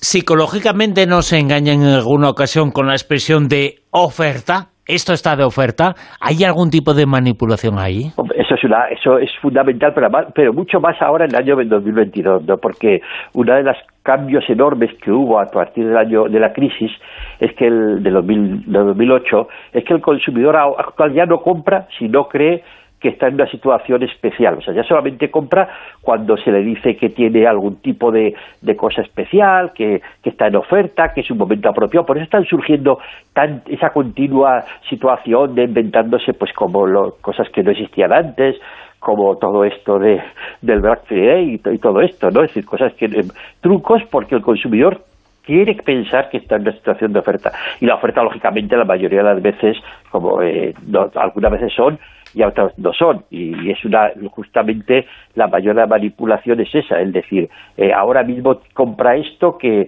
que, es un momento especial y, y además el consumidor compra cosas que no compraría si no estuvieran de oferta. La cuestión en muchas ocasiones es pensar lo que hacíamos antes y lo que hacemos ahora.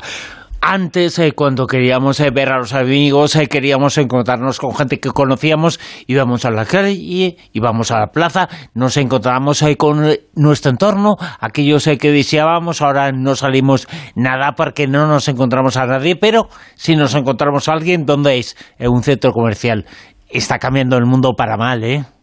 Sí, en ese aspecto sí, en ese aspecto está todo el mundo de acuerdo, eso que comentaba antes, de que las centralidades ahora de la ciudad y las centralidades ya las están marcando los centros comerciales, que, que ahí todo el mundo, pues antes, antes hacía años decía, muy en, en Nueva York lo triste que era y lo, lo veíamos desde España como algo muy muy triste, ¿no? dice, bueno, entra lo que he comentado antes, ¿no? El, la persona vive, de, va de su, del aparcamiento de su casa casi sin deprisa por las calles y, y va al aparcamiento del centro comercial y ahí pasa la tarde. Pues ahora eso, eso ha venido, y eso significa lógicamente la, la muerte de las ciudades, no hay más que ver las muchas calles fuera de los centros que también son centros comerciales con las mismas tiendas, con, con, esa, con, esa repetición de comercios siempre iguales, pues fuera de eso las, las calles han perdido toda la vida que han ganado los, esos, esos macrocentros comerciales y los han ganado con un modelo consumista que no favorece nada y que lo que es peor, se está imponiendo como normalizado a nuevas generaciones. Ya digo que lo peor es eso. Ese presidente de la Asociación de Estudios Psicológicos y Sociales ha estado de invitado esta noche en La Rosa de los Vientos, en la sintonía donde Aceroles, Javier Garcés Prieto. Javier, mil gracias. Encantado de estar contigo.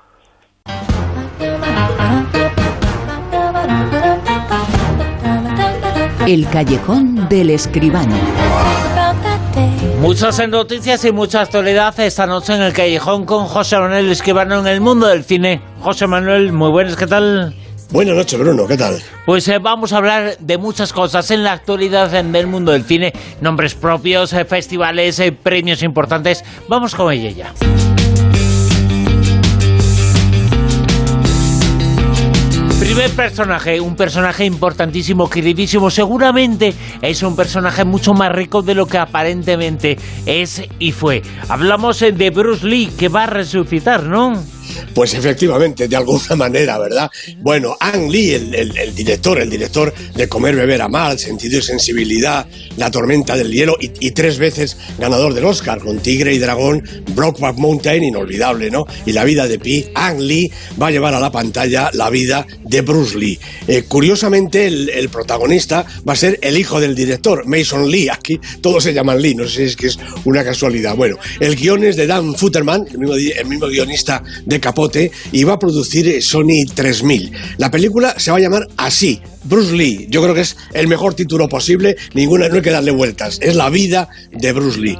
Eh, dice Ang Lee que Bruce fue un ser humano único y brillante que a través de un trabajo duro e incansable hizo realidad los sueños imposibles. Y es verdad, porque realmente Bruce Lee fue un actor, fue un luchador en todos los sentidos de la palabra y realmente nunca está de más recordar esta vida desgraciadamente corta, pero una vida desde luego maravillosa en el cine y también fuera del cine. Un personaje extraordinario como es Bruce Lee de la mano de un director de cine extraordinario como es Ángel Lee nadie mejor que él para contar la vida de un genio para contar la vida de otro genio.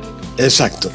La figura de Bruce Lee que va a resucitar de la mano de Ang Lee. Hablamos de otro director conocidísimo, importantísimo, que va a presentar Avatar 3, Avatar 4, Avatar 5, es James Cameron. Pues sí, hombre, estamos en vísperas ya de que llegue este nuevo Avatar, el, Avatar 2, digamos, ¿no? El 16 de diciembre, la película que va a animar la taquilla. Desde luego, o me afeito la barba y el bigote, no sé cómo decirte. Bueno, pues Cameron, además de que ya nos trae el día 16 su segunda película, anuncia ya todo lo que viene. Avatar 3 el 20 de diciembre de 2024, el 20, ¿eh? Avatar 4 el 18 de diciembre de 2026, Avatar 5 el 22 de diciembre de 2028. Bueno, han pasado 13 años entre el primero y el segundo, ahora los otros van a ir todos eh, corriendo y dice Cameron que hay posibilidades nuevas de técnicas, de modalidades, de aspectos, todo lo que sea innovación y que posiblemente vayan a alargarse hasta Avatar 7. Dije, después de estos, el de ahora y otros tres más que no se pueden ir después otros dos, con lo cual Avatar se va a convertir en una serie. Yo creo que al final ya no la va a dirigir ni Cameron ni nada, va a ser una de estas franquicias, pues como las Guerras de las Galaxias y tal, que va a haber un Avatar y las secuelas y las eh, siguientes y los spin-off de Avatar, pues cada temporada o poco menos. Ahí estamos contentísimos, ¿eh? A pesar sí, siete, me, me, llenas de gozo. Estoy esperando y deseando que Efectivamente. Sobre, sobre, todo, sobre todo, Bruno, por, yo creo que hay una cuestión aquí. Avatar fue tan espectacular, es decir, bueno, con un lenguaje nuevo y con este mundo de Pandora, estos personajes, aquello fue un auténtico acontecimiento. Cuanto más se repita eso, pues menos original resulta. Ya por, por muchas aventuras que le quieran echar encima, yo creo que el Avatar primero es el que realmente vale. Y no he visto todavía el segundo, que lo veo el martes el próximo, ya, ya os contaré. Avatar 2 eh, llega el próximo martes, el día 16. Luego Avatar 3, Avatar 4, Avatar 5, Avatar 6, Avatar 7, Avatar eh, ilimitado. Es pues horroroso lo que va a ocurrir con Avatar.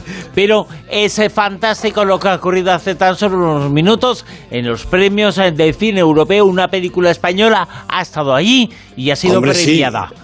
Pues sí, evidentemente.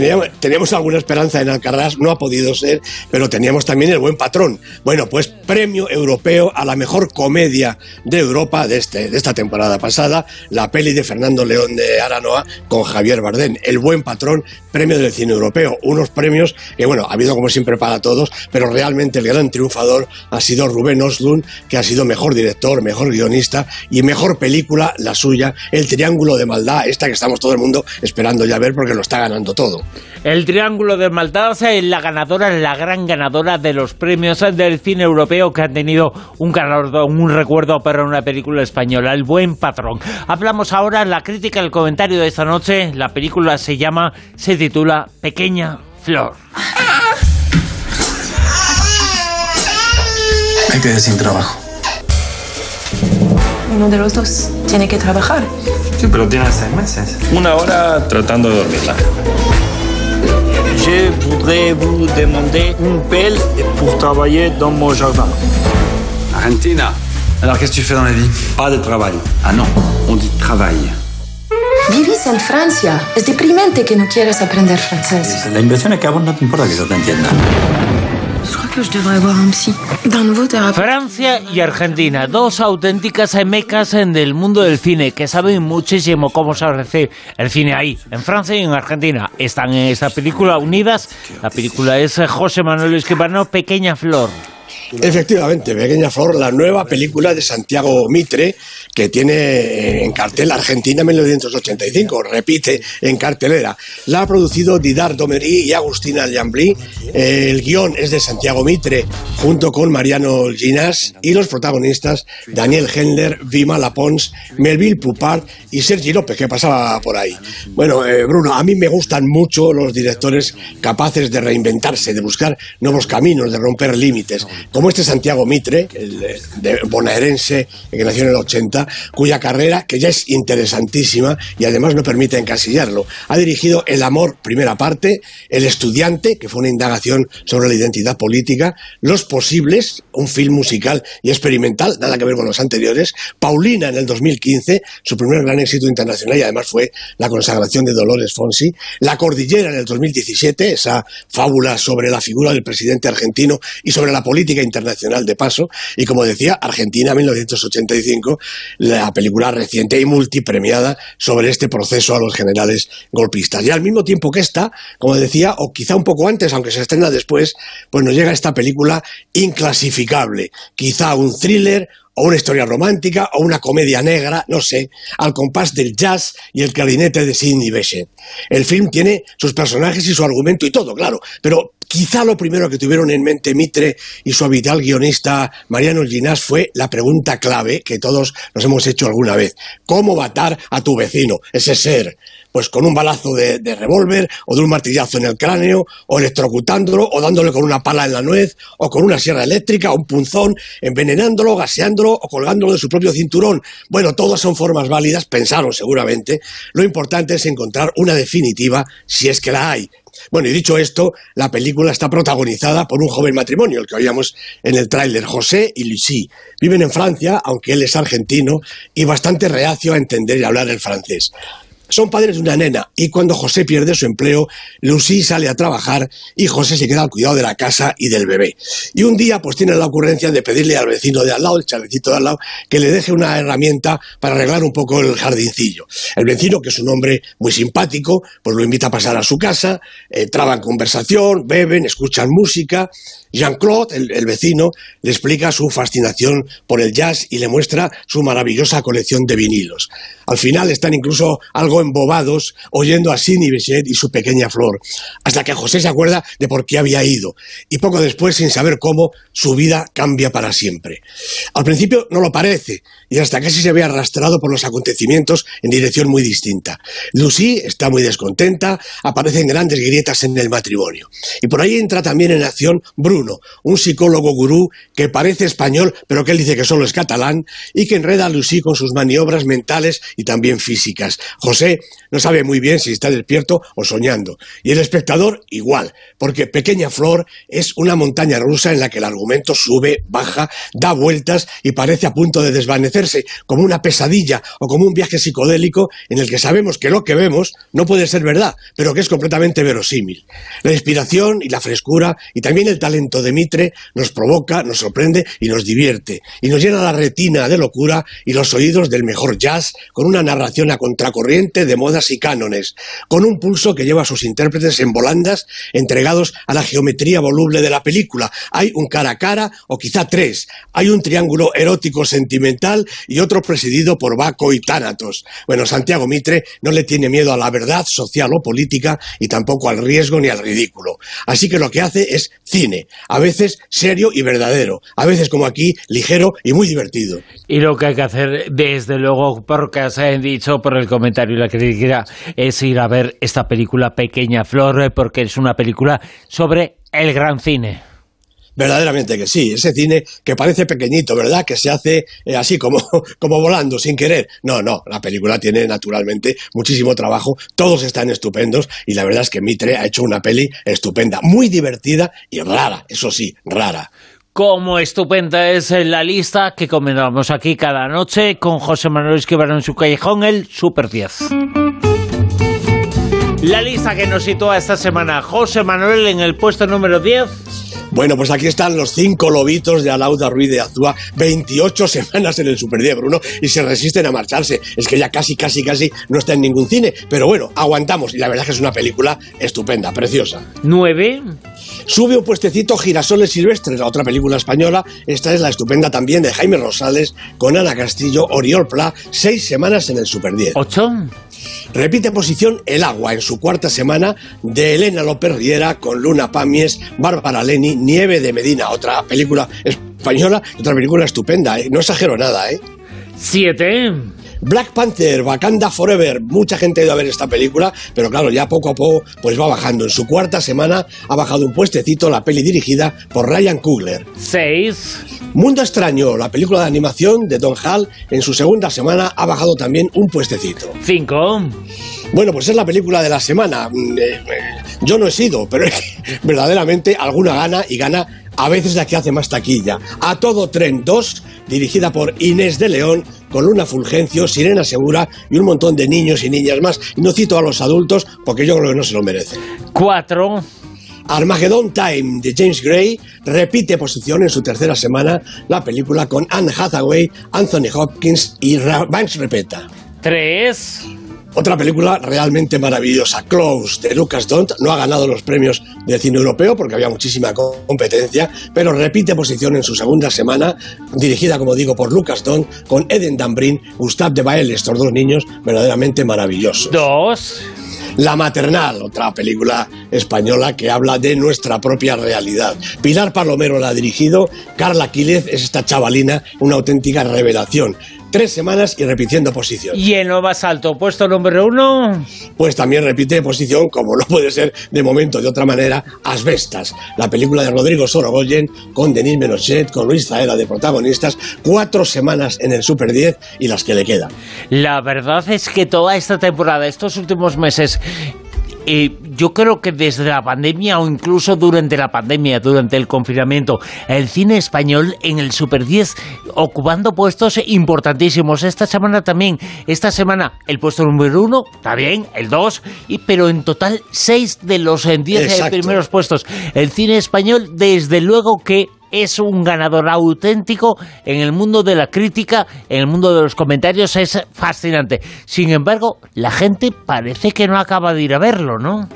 Bueno, pues este es el problema que tenemos, eh, Bruno, eh, que, la taquilla sube, baja. Esta semana, esta- este pasado fin de semana, subió un poquito, subió eh, pues cerca de un millón, hasta los 3 millones 706 mil. Pero realmente ha sido mm, un fracaso. Ninguna película ha sido realmente la ganadora, excepto quizá esta A Todo Tren 2, la nueva versión, ahora no dirigida por Santiago Segura, pero producida de todas maneras por él, que ha hecho 880 mil euros. Realmente como película ganadora, pues es muy poquito, muy poquito. Pero fíjate qué curioso. Detrás han estado Mundo Extraño y Black Panther Wakanda Forever. Y en cuarto lugar, Asbestas. Ha hecho 340 mil euros. Pero por sala ha hecho 1.321 euros, más que Mundo Extraño y más que Black Panther Wakanda Forever. A mí esto me sigue llamando la atención y creo que alguna vez los distribuidores, los exhibidores, pecan un poquito de, reprimidos. Si Asbestas se estrenara, se llevara más cines, más pantallas, haría más recaudación. Eso está más claro que el agua.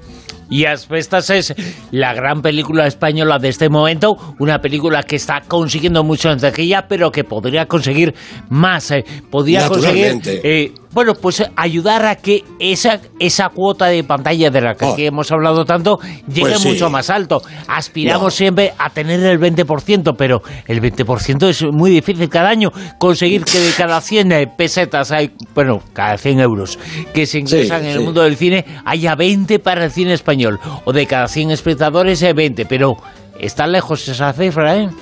Pues es que seguimos más cerca del 10 que del 20, Bruno. Eh, son cifras todavía provisionales, lógicamente, pero eh, en lo que llevamos de año, ¿no? En el cine se han recaudado 243 millones de euros y el cine español ha recaudado 34 millones y medio, muy lejos de esos 100 millones que alguna vez ha recaudado el cine español. La cuota, un 14,2% de cuota de pantalla. De cada 100 entradas, de cada 100 espectadores que van al cine, solamente 14 y un cachito corresponden al cine español. Nos llenamos la boca con el gran momento de nuestro cine. Es verdad que nuestras películas son estupendas porque muchas veces eh, hay películas españolas muy buenas, pero quizá pocas veces tantas juntas, ¿no? Pero ¿cómo se traduce eso? Pues se traduce en que hay mucha calidad, pero poca taquilla. El 14% de la taquilla, el 14,2% es taquilla, es la cuota de pantalla del cine español. Hay que subir esa cifra al 20%, pero parece que esa es una cifra bastante difícil de alcanzar, pero ojalá lo contemos aquí y lo haremos en el Callejón con José Manuel Esquivano. José Manuel, la semana que viene más nos acercamos al final de un año, un año de cine, un año de cine muy importante en el cine español, pero la gente no ha acabado de entenderlo. Es verdad, a ver si poquito a poco nos vamos enterando todos de que hay muchas buenas películas españolas en, en las salas y que hay que hacer el esfuerzo de salir de casa y marcharnos al cine. José Manuel, muchas gracias. Hasta la semana que viene. A ti, bueno, un Chao. abrazo. Y ahora nos cuenta Silvia que está sola en Si no me crees, eh, con Pedro Pablo, curiosidades sobre el mundo de la nieve. En muchos lugares del mundo ya está nevando y el ansia viva por ir a esquiar o jugar con la nieve en estas fechas se intensifica. Pero hoy nuestro reto es que descubras muchas curiosidades sobre la nieve que seguramente desconocías.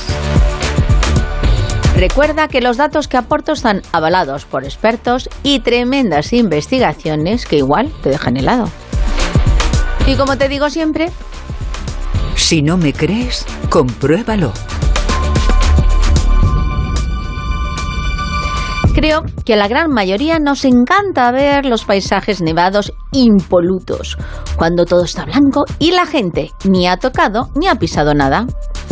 Pero si te digo que la nieve no es blanca, sino que la vemos blanca por un efecto óptico, ¿qué dirías? Pasmao, dejado pasmao.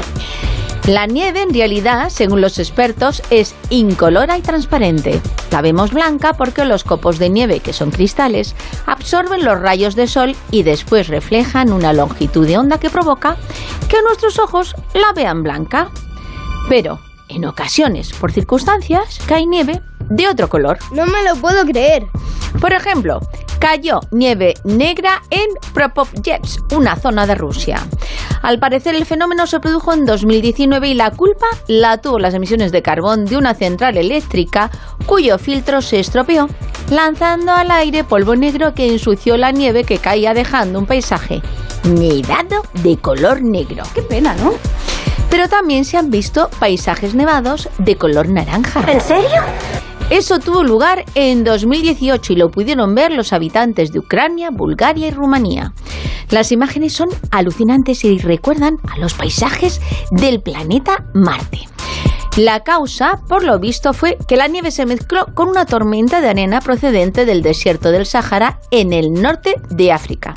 Y precisamente en el Sáhara, sí, en pleno desierto, también nieva. Es alucinante. Sí, muy alucinante y ha ocurrido de verdad.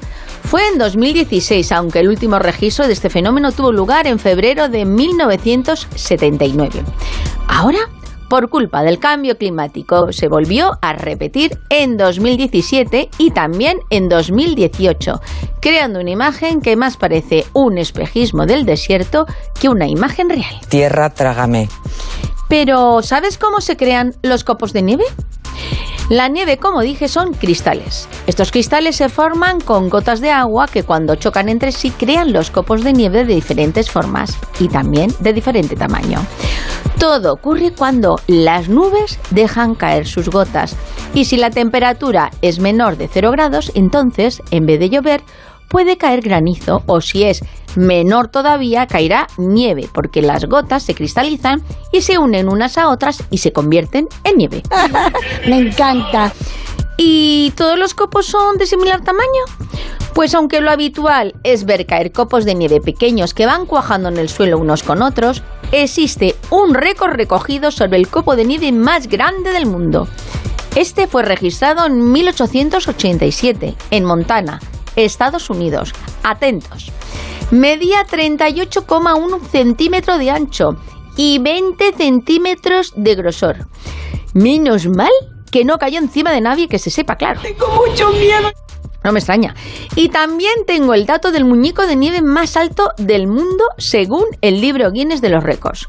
Ocurrió el 26 de febrero de 2008 y fue creada por los vecinos de Bethel, un pueblo de Maine en Estados Unidos. Midió 27,21 metros de altura y usaron casi 6 millones de kilos de nieve, madre mía. Por lo visto, le pusieron una bufanda que medía 39,6 metros y la bautizaron con el nombre de Olimpia. No sé cuánto tiempo duró hasta que se derritió este muñeco o esta muñeca, pero me da a mí que daba un poco de miedito. Nos quedamos sin palabras, ¿no? ¿Y cuándo se vio por primera vez la forma de un copo de nieve? Pues esto no ocurrió hasta el siglo XIX y resultó muy impactante cuando se pudo comprobar la forma real de este copo de nieve. Esa forma geométrica incolora de cristal tan perfecta se inmortalizó, como digo, en el siglo XIX y aunque se creía que el pionero había sido Wilson Bentley en 2010, se ha hecho justicia y se confirmó que el primero en captar la imagen de un copo de nieve fue Johann Heinrich Flogel, el 1 de febrero de 1879. Gente muy preparada. Y ahora unos cuantos datos muy interesantes. Se calcula que cada invierno cae un cuatrillón de copos de nieve, que el 80% de toda el agua dulce en la Tierra se congela en forma de hielo o nieve, lo que representa el 12% de la superficie terrestre. Que el récord mundial de la mayor nevada media anual es de 1.764 centímetros.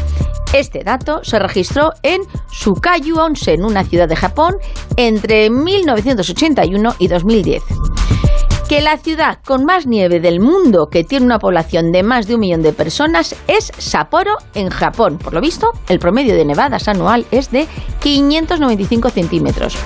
Pero resulta que rivaliza con Aomori, también en Japón, que con 280.000 habitantes es la población donde más nieva en el mundo, según datos de AccuWeather, con un promedio de 8 metros de grosor de nieve cada año. Bien, muy interesante, muy interesante. Y si te pregunto cuál es el lugar habitado más frío del planeta, seguro que contestas que Siberia y habrías acertado. En concreto, la zona oriental de Siberia. Allí se encuentra Oinyakon, donde según sus habitantes hasta la saliva se congela convirtiéndose en pequeñas agujas que se clavan en tu lengua. ¡Qué horror! En invierno la media son 50 grados bajo cero, aunque el récord del peor invierno de esta ciudad fue en 1924 con 72 grados bajo cero. Para que os hagáis una idea, los 925 habitantes de la ciudad de Oimiacón durante cinco meses solo tienen luz solar 6 horas al día. Y a pesar de las inclemencias del lugar, pues reciben mucho turismo. A mí, desde luego, que esperen sentados porque yo por ahí no voy. Estoy flipando, chaval. Es algo que no te puedes creer, que estás alucinando. Y además de la típica ventiscada de nieve donde se pasa fatal y no se ve nada de nada porque los vientos soplan a 56 kilómetros por hora y tiene al menos 3 horas de duración, ¿sabes si existen fenómenos muy llamativos relacionados con la nieve? Por si no lo sabes, te lo cuento. Existe el tsunami de nieve, sí, tsunami de nieve. Este fenómeno se pudo captar en diciembre, pero de 2017, y se creó cuando los cristales de nieve, la luz y el viento se alinearon perfectamente en el horizonte. La imagen impacta muchísimo y te invito a buscarla. Pero también existen los rollos de nieve. Estos se producen cuando los fuertes vientos recogen nieve húmeda y soplan a lo largo del suelo creando una especie de rollo de nieve que parece una creación artificial. Y también están las bolas de nieve de la playa, que más que bolas parecen huevos. Las bolas de nieve son un fenómeno extraño que tiene lugar en algunas playas del mundo. Como pasó en una playa de Siberia en 2014 o en otra de Finlandia, donde se pudieron ver bolas y huevos de hielo creados de forma similar al vidrio marino o a las piedras redondeadas de la playa. Y de nuevo, te invito a buscar la imagen porque alucinarás. Terrible, apocalíptico. ¿Y a todos nos gusta la nieve? Pues no es así. Algunas personas le tienen miedito y su fobia a la nieve recibe el nombre de quionofobia. Y es que a lo mejor han tenido una mala experiencia. Me explico. Cuando vas a la sierra a esquiar o a disfrutar de la nieve, ve con protección y precaución. Resulta que las quemaduras en la nieve son muchísimo más dañinas que en la playa. Esto sucede porque en la alta montaña la protección de la atmósfera es menor. Los expertos estiman que por cada mil metros de altura el efecto dañino de la radiación solar aumenta un 15%. Y lo mismo pasa con la vista. La nieve refleja un alto grado de radiación ultravioleta, lo que puede causar un tipo de ceguera llamada fotoqueratitis. Por esta razón es muy importante usar gafas que te protejan por si vas a permanecer mucho tiempo a la intemperie cuando está nevando. Tomo nota. Y por último, ¿sabes cuándo se creó nieve artificial por primera vez? Ocurrió en 1940 y fue de forma fortuita cuando investigaban la formación de hielo en los motores a reacción. Entonces, el doctor Ray Ringer y su equipo publicaron su investigación y en 1954 unos listillos patentaron este mecanismo para crear nieve artificial. Alucino. Nos despedimos con nuestro gurú, por supuesto, y asesor científico de cabecera, Albert Einstein, que me da a mí que esquiar esquío poco. Él dijo, la información no es conocimiento. Y yo añado, es necesario reflexionar sobre ella, sobre la información. Así que disfruta de la nieve con conocimiento y precaución. Te lo compro. Si no me crees, compruébalo.